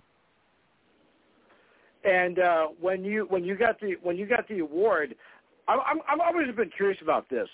When you when you got the award and you you knew that you're going to be nominated, you obviously don't know that you're going to win it. But what did they do to entice you to come out to the award show? Oh, it's just the fact that I was nominated. I wanted to go there, and plus I had have some people that worked on the film as well, and I also wanted to go with them too. Even if I didn't win, just being nominated is just fine, and also to cheer on my other fellow uh, castmates who are also nominated too. And you know one thing, uh, one thing uh, that's true about all your films, and correct me if I'm wrong about this. In every one of your films, you always like to do a little wink when you're in the film. I, I I've can't, I've caught that in every single one of your films. Sometimes I do. Uh, I I did do one for Desperate Souls, but they cut that one out. I thought like, oh, okay, that's fine. Just a little cheeky. Um, I, I I always like to take that from James Cagney, who was one of my influences as a kid, and even much more so as an adult. Just one of the many influences. That's awesome. Uh, Joe Rosings, I guess, here on 89.1 Ken's FM, and we got a lot of time here with Joe. I'm going to ask you a few more questions, then we'll do the roundtable, and we'll come back to me. and I'll ask you the tougher questions. Now, you've uh, you've had uh, you've had several films that you've done, uh, and we'll we'll uh, talk about a few of them uh, that uh, I do want to hit on. Um, let's see, probably one of the uh, coolest ones that you were in was uh, Desperate Souls and uh, A Broken Promise and uh, the Welcome to the Game. And uh, Welcome to the Game was an awesome film. How did you get involved in that one? I got reached out by uh, Jonathan Muller. Mueller, I think I'm pronouncing his name right. I hope I'm bad with names. Uh, and he said that he had a part for me, and I just started my YouTube page. I just put all my audition videos on there so I can have a place to, to store them, archive them, and he just watched a lot of the YouTube videos. He's like, "Oh, we want you for this part. You don't worry about audition. You you got it if you want it." And I go, "Oh, great." And so he gave me this long script, like seven pages for my character, and it was like the biggest challenge I've had at that time because each time I had to talk, it was about a half a page or a page long in itself. Memorizing things aren't that hard for me to do, so I uh, just constantly read it over and over and over again and pictured how I would do it. Uh, it was based off a video game, like a PC game, and the character, when you see the the the villain, which is what I played, he usually is just sitting there at his desk, and it's kind of monotone, which I am too, so it worked out just fine. So I wanted to move around a bit more, give him a little bit more of an attitude and personality to it. So I moved around and then did that, and it was really, really nice to to play the bad guy like that. And uh, it was the whole entire time I was there. I kept hearing Pulp Fiction references because that's how I was dressed like, and going, oh, okay, that's fine. So it was now, really a, a, a fun. What? I also got to ask you. I also got to ask you about the movie Desperate Souls. One of the things uh, you you actually had a, a good friend of the shows uh, that you were on the cover, movie cover with. I want to ask you about that too. Uh, uh, Miss Bradford. Uh, she's actually a great uh, friend of the shows, and uh, I, she she probably won't she probably won't ever talk to me again after I say this. But one thing I asked her when she was on with us, I said, "Can you hook us up uh, with uh, with Joe uh, Rosing?" And she's like, "Well, I can try." And then she she told me how to reach you on Facebook, and the rest is history. Oh yeah, Angel is a very very nice young lady. Uh, on and off camera. In fact, I couldn't have had any else anybody else better to work with at you know at Res Devon and her character being Moira. It really worked out great. Uh, real real gem of a young lady. Now, for the cover of that movie, Desperate Souls, uh, did you guys have to fight over who was going to be uh, in the front and who was going to be in the back? No, that was uh, Steve Herman's idea, and that cover wasn't supposed to be the original cover. Uh, it was supposed to be just the mock cover of it, and they, we were going to redo it later on when we were done filming. And since I had grown the beard out, and I'm not a fan of beards, I always prefer clean shaven or at least a couple of days of not shaving, and I hack it off again because just it drives me crazy. I'm not the right. beard guy, and so I we got done finally filming the last day. I I told him, hey, I'm going to go shave my beard. I asked the producer Ann, is that okay? I can go shave, and I asked, told Angel and everybody. I forgot to ask Steve. So I went to go shave, and I showed Steve, like, hey, you like how the beard's gone now? We had to redo the cover of the movie. I'm going, uh-oh. So that that became the official movie cover because of my goof up. Well, you know, I will say one thing, Joe. You do rock stubble and a leather jacket like no one else can. Oh, thank you. That's awesome. Uh, uh, Joe, uh, Joe Rosing's our guest here on 89.1 Kids. I want to introduce you to our our, uh, our our first co-host. His name is Ped Zing, and uh, I know he's a big fan of yours, especially uh, some of the uh, uh, some of the past stuff like uh, Doomsday Stories and A Broken Promise. Uh, Zing, go ahead. You're in. What do you got? Hey, uh, first of all, uh, nice to meet you. Uh, good evening, Joe. Pleasure to be talking to you today. Uh, you know, I kind of want to go off script here, and I want to ask you. I, I did uh, copious amounts of research uh, about you here in preparation for today's tonight's show. Um, I, I uh, read that you uh, taught yourself chess at the age of ten, and that you uh, still play competitively. Uh, I guess my main question is, uh, what openings and defenses do you prefer? Oh, I don't know. And believe it or not, I don't know any of the um, chess things. Believe it or not. Uh, matter of fact, it's great to talk to you, Payne. Uh, I get ahead of myself sometimes. Uh, I just pl- practice. I just move the best that I can do, and uh, I play by myself. So like, uh, it's a great form of meditation. So I know there's certain moves like the Queen's Gambit and other things. And the reason why I know the name because that TV show on Netflix that I saw recently, which is pretty good. I just do it as I'm going to do it, and I usually win. And you taught yourself, and that's kind of that's how how that plays into your playing style, I would imagine. And you're kind of like Tommy from the Who. You play by sense of smell, right? Instinct. Oh yeah. so you're not just another oh, yeah. Oh yeah, I, I play by myself that way I can learn from my own mistakes too. Excellent, excellent. Um, also, I see that you are a direct descendant of Samuel Morse. That's very that's very excellent. Oh yes, my mother does a lot of genealogy, so we found out we're direct descendants of Samuel Morse, the man who invented Morse code, and so we're obviously raking in a lot of the money now, the royalties, because everybody still uses Morse code. Yeah, ha ha ha. Right, yeah, it's big big revenue streams uh, coming off that Morse code these days. yeah. No, but that, that's that's wonderful. Uh, Joe Rosing's our guest here on 89.1 Kens FM. We got about uh, 32 minutes here left with our man. And one other thing that I, I find it fascinating about you, and uh, our producer gets most of our information here from IMBD.com. So if the information is uh, inaccurate, you'll have to fire IMDb, not our producer. But uh, they, he had mentioned that uh, you like to uh, wear two wedding bands, one on each ring finger. Is that true? Uh, yeah, I, I wear it, and there's a story behind that too. Well, go ahead. Tell us. Uh, well, I um, well, I, I used to be married a long, long time ago, and um, be like ten years. Ten years has come in January since it, it was no more. We weren't married for that long, and after a few years, I decided to wear. My my band was a gold band at the time, and uh, so I went to the Walmart after a few years later. I decided to get put a silver, sterling silver ring on my hand because I didn't really want to do it again. And then a lot of people started to question why am I not married? Why am I wearing it if I'm not married? They thought I was trying to pick up people, and that's not the reason why I'm wearing it. So I decided to put the other one on my other hand to leave people you know alone about it. I mean, there's nothing wrong with asking about it because it's very unusual. But I always hated it when people mind my business. I don't mind, mind minding yours. Please leave me alone. And uh, and I so I wear it on the other one on the other hand too to keep it a mystery too. And plus, matter of fact, in Europe they wear it on the other hand. So it's you know it's I came close the second time getting married, but it didn't happen. So I, I'm now a career man. Um, and, um, I'm going to introduce. You, I'm going to introduce you, Matthias, here uh, real quick. But do you know? I'm sure you know, uh, Joe. Do you know why they refer to the uh, the one hand as your ring finger? the left one Yeah. because you wear it on that hand. I don't know. Well, it's the, the that's the only finger that has a vein that co- connects to your heart. Oh yeah, I have heard of that too. I forgot that. And uh, I think uh, probably one of your one of your theme songs could be uh, from uh, George Jones' song. Uh, I put a wedding band on the right left hand this time. I like that. That's awesome. You are cool, man. we're, Oh, we're, thanks, we're, I'm loving it. All right, we have uh, Joe Rosinger, I guess, here on 89.1 Kens FM.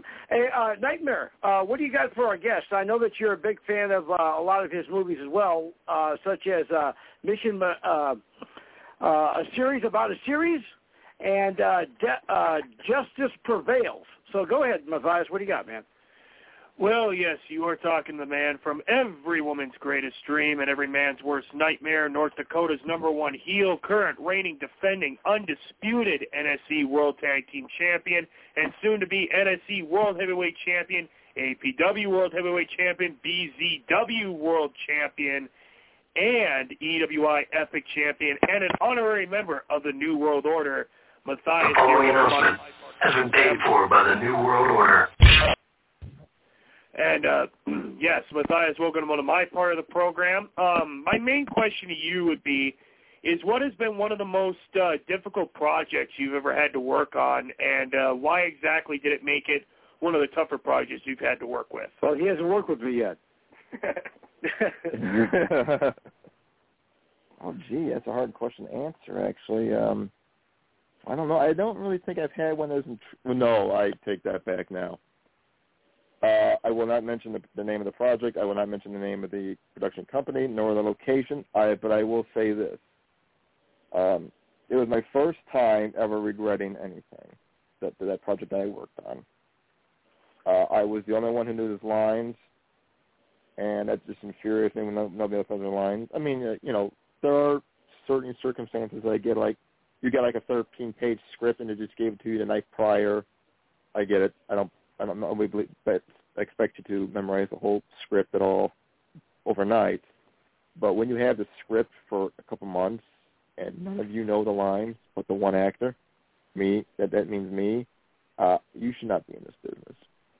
And uh, when somebody also doesn't show, two people don't show up for work for that, well, we can't really do too much either because, you know, this isn't like a regular job either. You're like, okay, we can call someone else to replace this guy. At the meantime, where he's sick, no big deal. It's a team effort. One piece breaks down of the whole machine, the whole machine breaks down. And, uh, you know, and plus the production company wasn't very prepared either. I mean, again, you never name names or anything, so I will never name and say who these people ever were, but I will never ever do this again. It was um So, uh, it, it might be just a one time only, but you know what? I had to I had to be a little angry for the scene, so it worked out just fine because nobody realized I was not acting because I was pretty, you know, I was still keeping it cool, but I was pretty turned off by it. But uh, you know, it it was really really bad. I'll just say, say that I'm not going to go too much detail about it because you never know, but uh, just never again with that. So, Joe, with that being said, does that mean that uh, you're not ever going to mention that you were on the show? no, I think it's obvious I Probably was on the show being recorded. No, this is nice. uh, Joe, uh, we have uh, Joe Rosing as our guest here on 89.1 Kens FM. And for those of you who listen to our show on a regular basis, if you go to our Facebook page, Attitude Era, Monday Live Monday, you like that, go to 89.1 Kens FM page like that, do a $10 a month donation for the Tower. We'll get you automatically qualified to win a past guest, current, uh, from a past guest, current guest, future guest. And I do believe, uh, Joe, you might be sending us a few, if I'm not mistaken. Uh, yeah. I mean, uh, depend, which, which kinds would you like? I mean, if you, you can, you're free well, to go well, through my whatever you page. can do. Oh, Whatever you can do. All right then. Um, sure. Um, well, can I Awesome. send it through carrier? Can I send it to you through carrier pigeon? Yeah. Uh, we prefer telegraph. Yeah, telegram. There you go. or or what, what what was that? Teletype. Teletype. Uh, Teletype. Alphanumeric. Uh, ASCII code. Yeah. Hot air Uh, balloon. So I want to. hey, hot air balloon. There. You, or how about this? How about a drone? No, that's too Yeah, fancy. drone it in. That's too expensive. Uh, Joe uh, Joe our guest here on 89.1 Kens FM, and I want to talk to you a little bit about uh, some of the current projects that uh, you got going on. Uh, according to IMDb, you got uh, six projects that you're working on or have completed. Uh, Greg, John, and Me, uh, Tears of the Damned, Attack of the Corn Zombies, uh, The Blood Moon, Welcome to the Game, and Honeymoon in Red.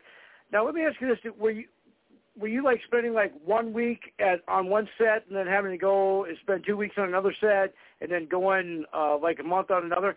How, what kind of schedule was that with all the different projects that you got coming out? Oh, that's not so bad, believe it or not. I mean, I, I everything's spaced out. Sometimes it's a week, sometimes it's a couple of days here and there. Sometimes it's spaced out here and there. Sometimes it's just I'm only needed for the one day. Like Welcome to the Game, I was only needed for the one day, and that was it. And it, had, it was a blast. Uh, see, the Corn Zombies, I was only I was supposed to be for two days, but they crammed all my stuff in one day, which was okay. And it, that was fun too. And that's going to be an incredibly graphic one of, of, so far for the Acro Stars, and I think everybody's going to love that one a lot. Uh, for uh, then I got another one that's going on called the Blood Moon, but right now that's on hold because of the SAG thing. I I think we're just doing it out of respect. Uh, it involves vampires and um, uh, what was the other ones you mentioned? Uh, Honeymoon in Red, you play the groom. Oh yeah, we did that one one day. There was a One uh, day. Well, well, no, my scene was just done in one day. Oh, I, I never, I had, to, yeah, I think it was like the first time I really had to do any kind of physical activity, a whole lot of, for filming. But that one's still in post production. It should be done pretty soon. That was a pretty fun one to do as well. Uh, we had an accident with a shovel one time. Uh, my scene partner, uh, G, G, and uh, Alderson, I, Alder, I can't, I, like I said, I'm so bad with last names. Uh, we were playing with a shovel, and she just spun it, and she got me right in the knee, and uh, yeah, that, that hurt quite a bit. But, Did uh, you get we all had a good laugh about it. No, no, no, no, not that so bad. It was just like you know, like you hit the funny bone. It was like we all had a good laugh about it. It was okay. She felt really, really bad, but it was an accident. No big deal. It wasn't Well, with that being said, have, with that being said, have you ever had any like real injuries on set at all? Yes, I actually hurt myself pretty badly on Attack of the Corn Zombies. I uh, sprained my shoulder really badly, and it was an incredible amount of pain for a few days. Uh, I, I don't, I do my own stunts, kind of, kind of thing. I mean, I hadn't really had the thing where going, no, I'm not doing that, or get somebody else to do it. You know, put the leather jacket on and make somebody look like me to do it. You know, because I, I had I've got shoulder problems. I also got knee problems. Like one time, well, twice, my left shoulder kind of just went out, and I just couldn't move it at all whatsoever. Uh, this time it was my right shoulder, so it was so uncomfortable. It was painful to even try to sleep. Uh, I just, I really, really injured myself on that one. But I, I got a little bit better after a few days, and everything went away. Even the Now, would that be- helpful. now, with that being said, and you know, you mentioned you uh, injured your shoulder and you do your own stunts.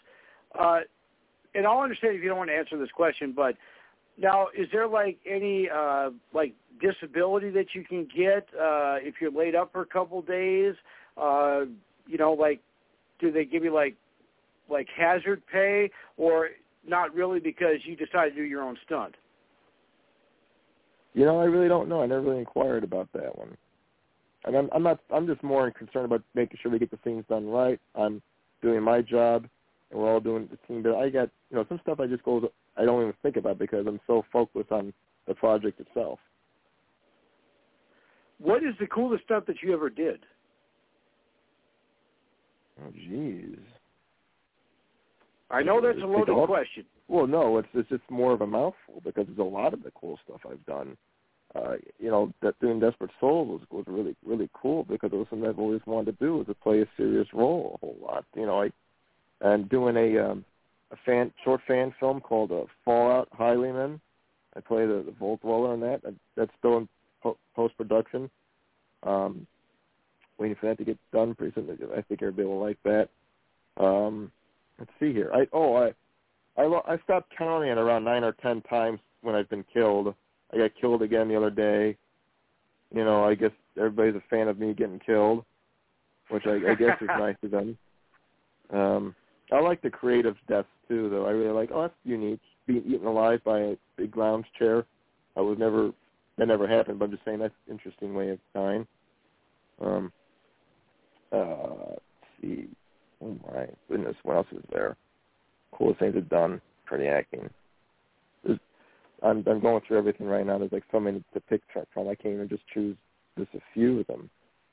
Oh, I know. Um, doing a commercial for a candle for for Trinity, Hue Aromatics. That was pretty fun to do that. That was actually it, it wasn't supposed to come off as a comedy bit, but it just came off as total blue with the fart gags and everything. So that was that was a really fun filled day. Or one time we did a one where we had a, like a fight scene, and the cops showed up. So they thought it was real. So that's pretty good if they thought it was real. Jill Rosing's our guest here on 89, we're on 89.1 Kens FM. We have a, a fan question coming in. Uh, the fan wanted to know what is the most expensive leather jacket that you own? Oh, wow. I got quite a few of them. Jeez. I got two of them. I probably would say they're the same price. They're both from the from an apparel company. With they're in Illinois and Iowa, and they're called Straight to Hell. And that's that's the name of the company. You know, uh, and mm-hmm. the one's black and black and white. I'd use that quite a lot. And the one is brown leather. And those ones I like a whole lot. Those are, you know, they. And if you really want to know what the prices could be, they're like over almost like three hundred bucks. Those things. Uh, do you prefer do you, do you prefer black over brown? I would guess. I would say black over brown, yeah, but I wanted to buy brown just because it was something nice and different. You know, um, we, yeah, I have a black black and red one. I got a black and white one. I got a, I have a uh, western one with fringe. I'm not a fan of fringe, but this one I felt like, yeah, yeah, that'll work. That looks nice. Um, I, uh, I think I, my first leather jacket I got was 19, and it's like two sizes too big now because I lost so much weight, and it's almost like in mint condition. So I've been wanting to sell that thing. So if anybody ever wants it, I have a Poshmark account, or I have an eBay account. I've been meaning to put it up there. Um, I'll sell for a hundred bucks. Somebody wants to buy that thing. It's like a, it's from Wilson's I, Leather. Uh, I will. I think, I'll, I'll give you 150 for it. Oakley Dokley. Uh, we, got we could talk about that. We, we could talk about that off air if you if you ever take my phone call again. I'll understand if you you hang up on me after this. uh, Joe you Rosing, can I take guess you're on. Go ahead. Oh, that was I was just agreeing with it. You got a deal. Sold. All right. I um, and you want it all once, right? You won't take payments, right? Layaway. Oh no, I'll, I'll no, I want all at once. I'm not a loan shark. no, no interest. Right. Well, I, I can I can just imagine. Uh, uh, well, I'll tell you what. You uh, uh, with all the with all the projects and stuff that you've done, uh, are you? You mentioned that uh, you you talked a little bit about the strike. Are you able to comment on that, or is that something that's off limits right now? Uh, I am non-union, and um, I don't know.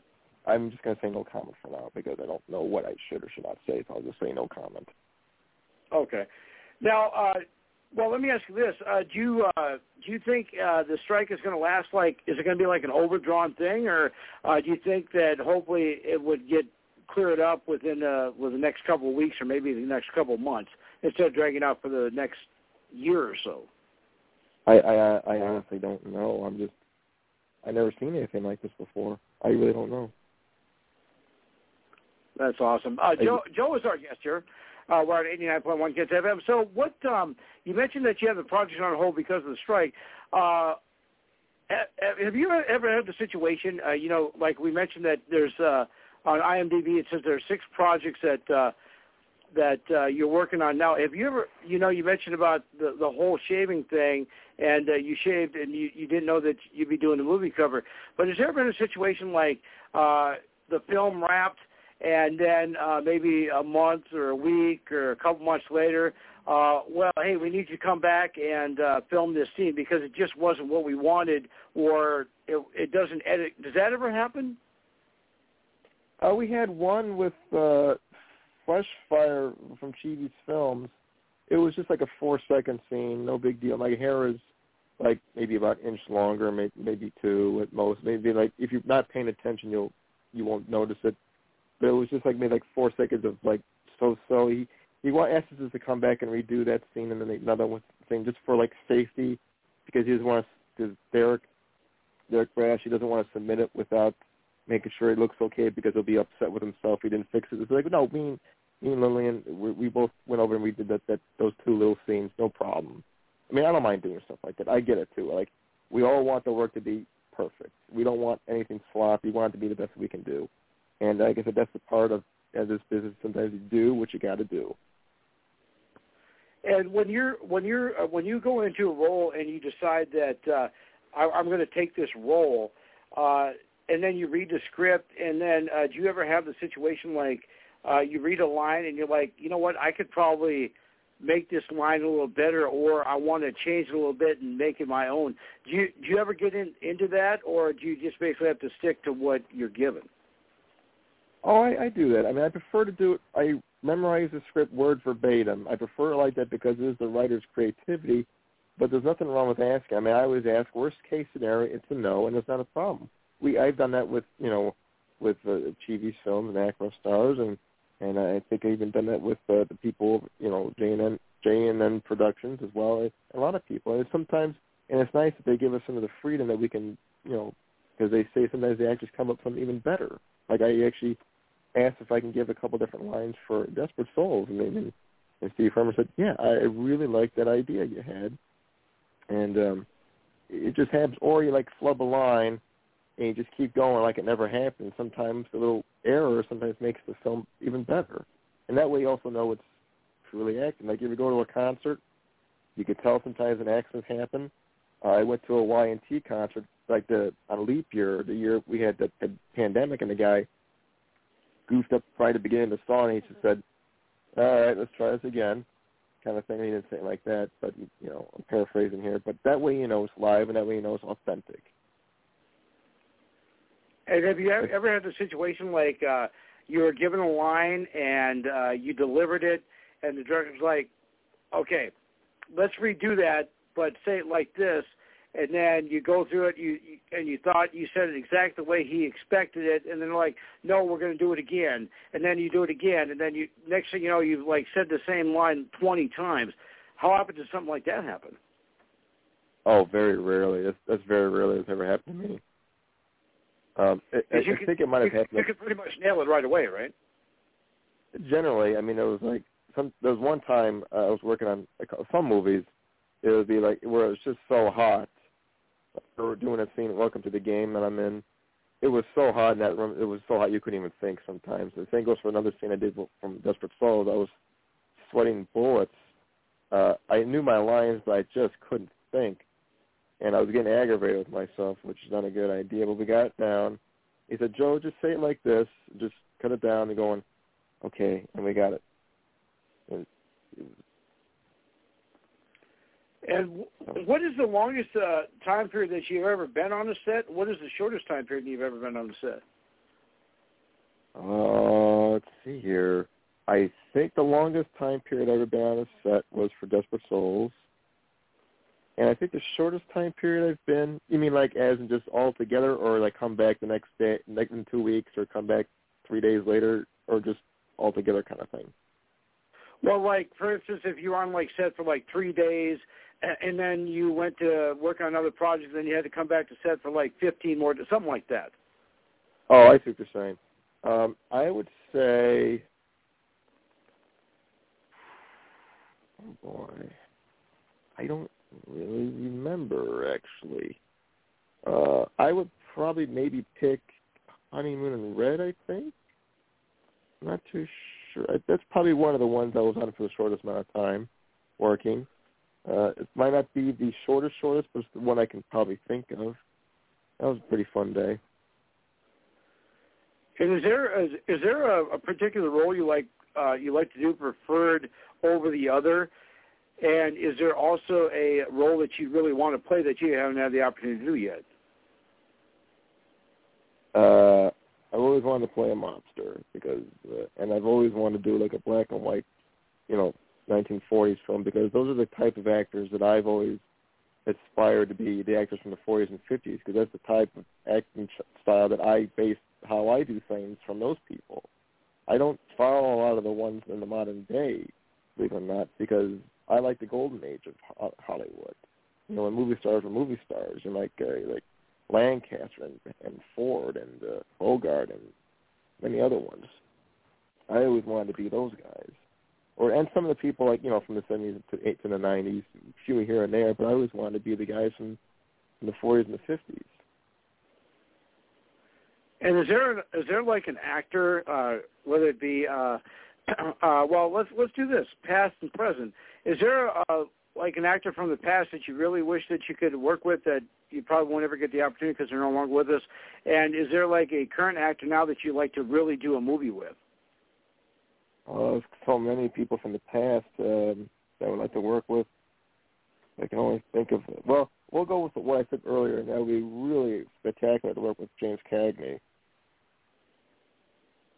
And uh, that's current, awesome. And current, oh, maybe I can just toss maybe uh, maybe Gary Oldman because when I saw the professional for the first time, and I was always drawn to Gary Oldman's character in the movie when I was 14, and that was the moment when I really decided that you know what I think I'd rather play the bad guy.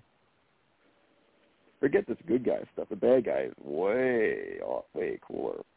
So much more fun than being bad. And the best thing about being bad on camera is all pretend. You don't gotta get worried about getting arrested or getting sued or anything like that.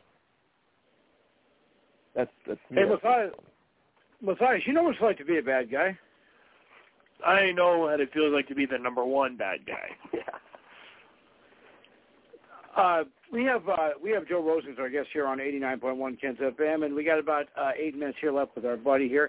So uh, if our fans want to, so we don't forget this, if our fans want to check you out and see it, you got a Facebook, an Instagram, a YouTube, a Twitter, a Twitch, a TikTok. What do you got? What's Twitch? Uh, it's like Twitch TV. It's like uh, something like TikTok, but like a generation more. I'm You're not talking into to a guy with. A gaming. You're, you're talking A gaming thing. You're you're you're talking to a guy with a flip phone and a tube TV and a landline. And yeah, Hey, like look, like there's, I just there's nothing wrong with having.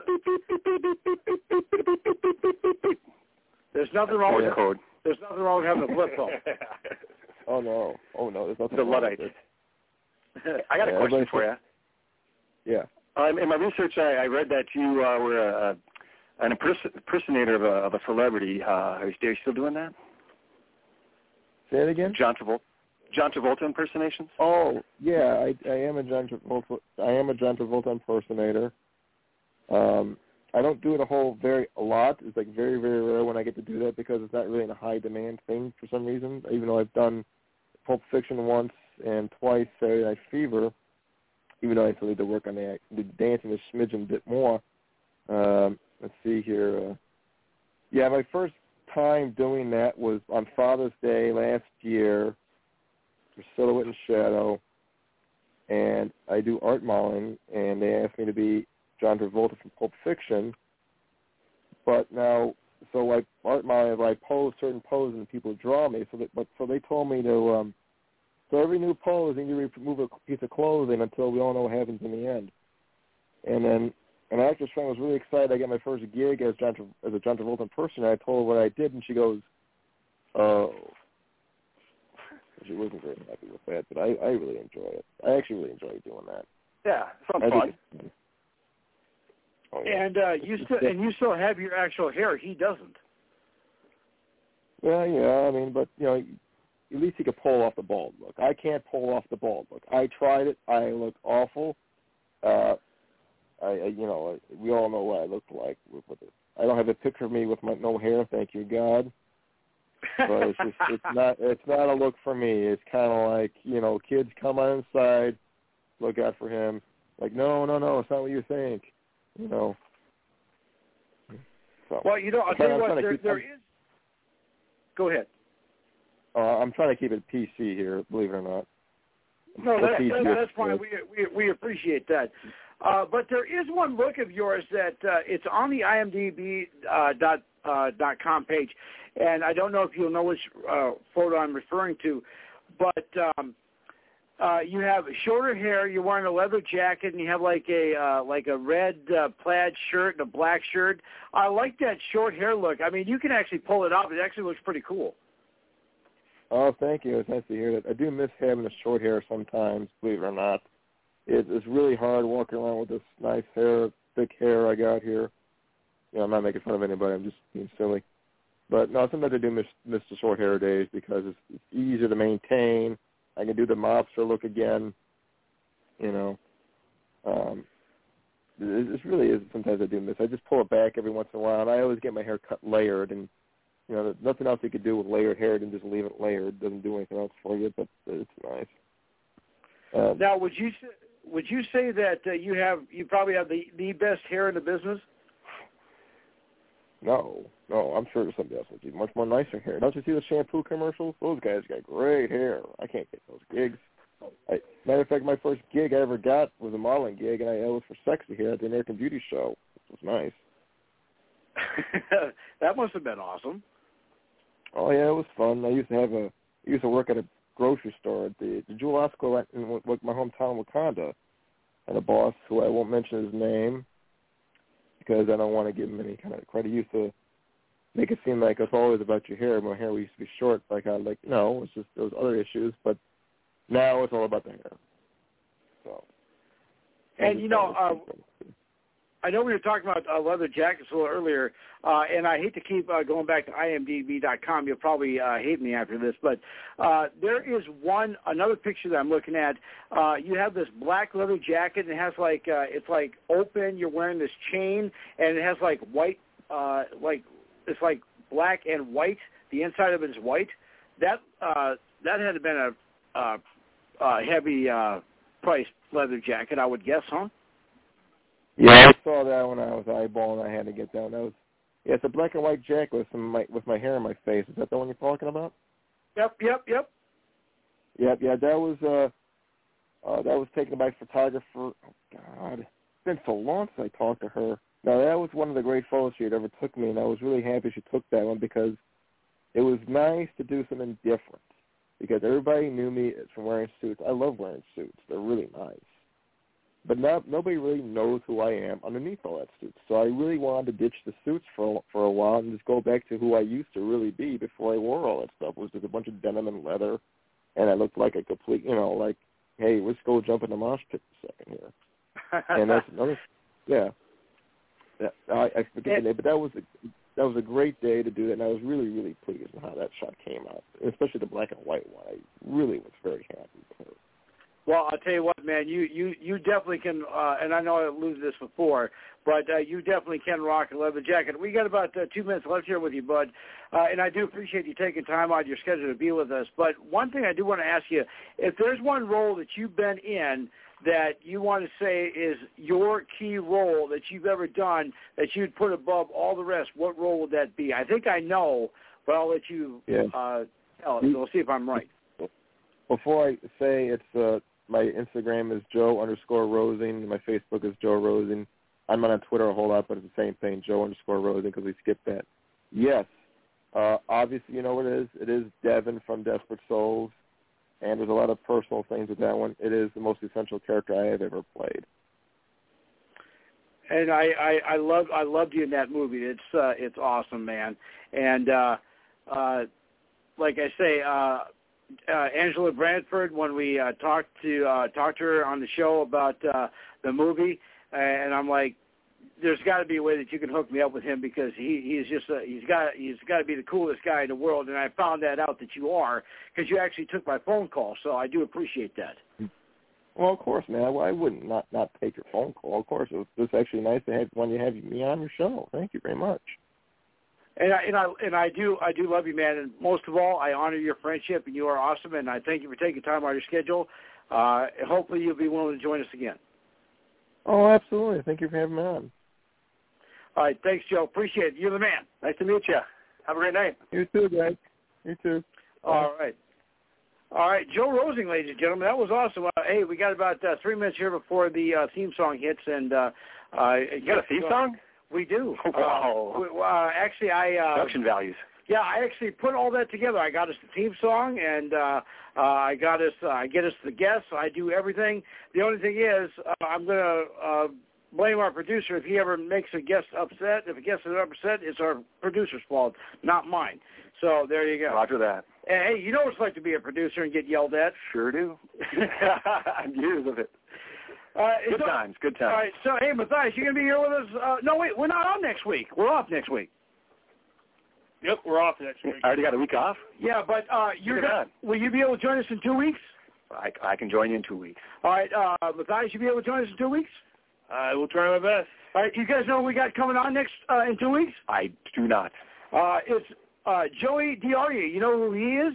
Not yet. Bozo the Clown. No way. Yeah, this Wow. the, the second uh, incarcer- Yeah. uh, incarceration. Incar- I like that better. yeah, the the You never uh, know. What, what's the word? Incarnation. Incarnation of Bozo. He's going to join us right here Wow. on that show. That's amazing. I'll be there for that. All right, I'll and buy uh, a ticket. yeah, I mean that's our childhood right there. Uh, yeah, that's amazing. All right, well we get we we still got about uh, we got about uh, two minutes. Incarnation instant breakfast. Yeah, hey, uh, Matthias, you got any matches coming up uh, over the weekend?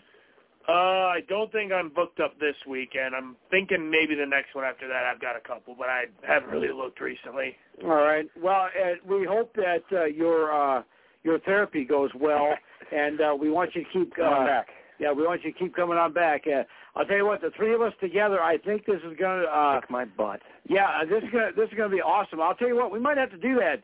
Uh, the uh, microphone on a pole match. What do you think, Matthias? Well, we'll see. As long as it's for a piece of gold, maybe we'll maybe we'll talk.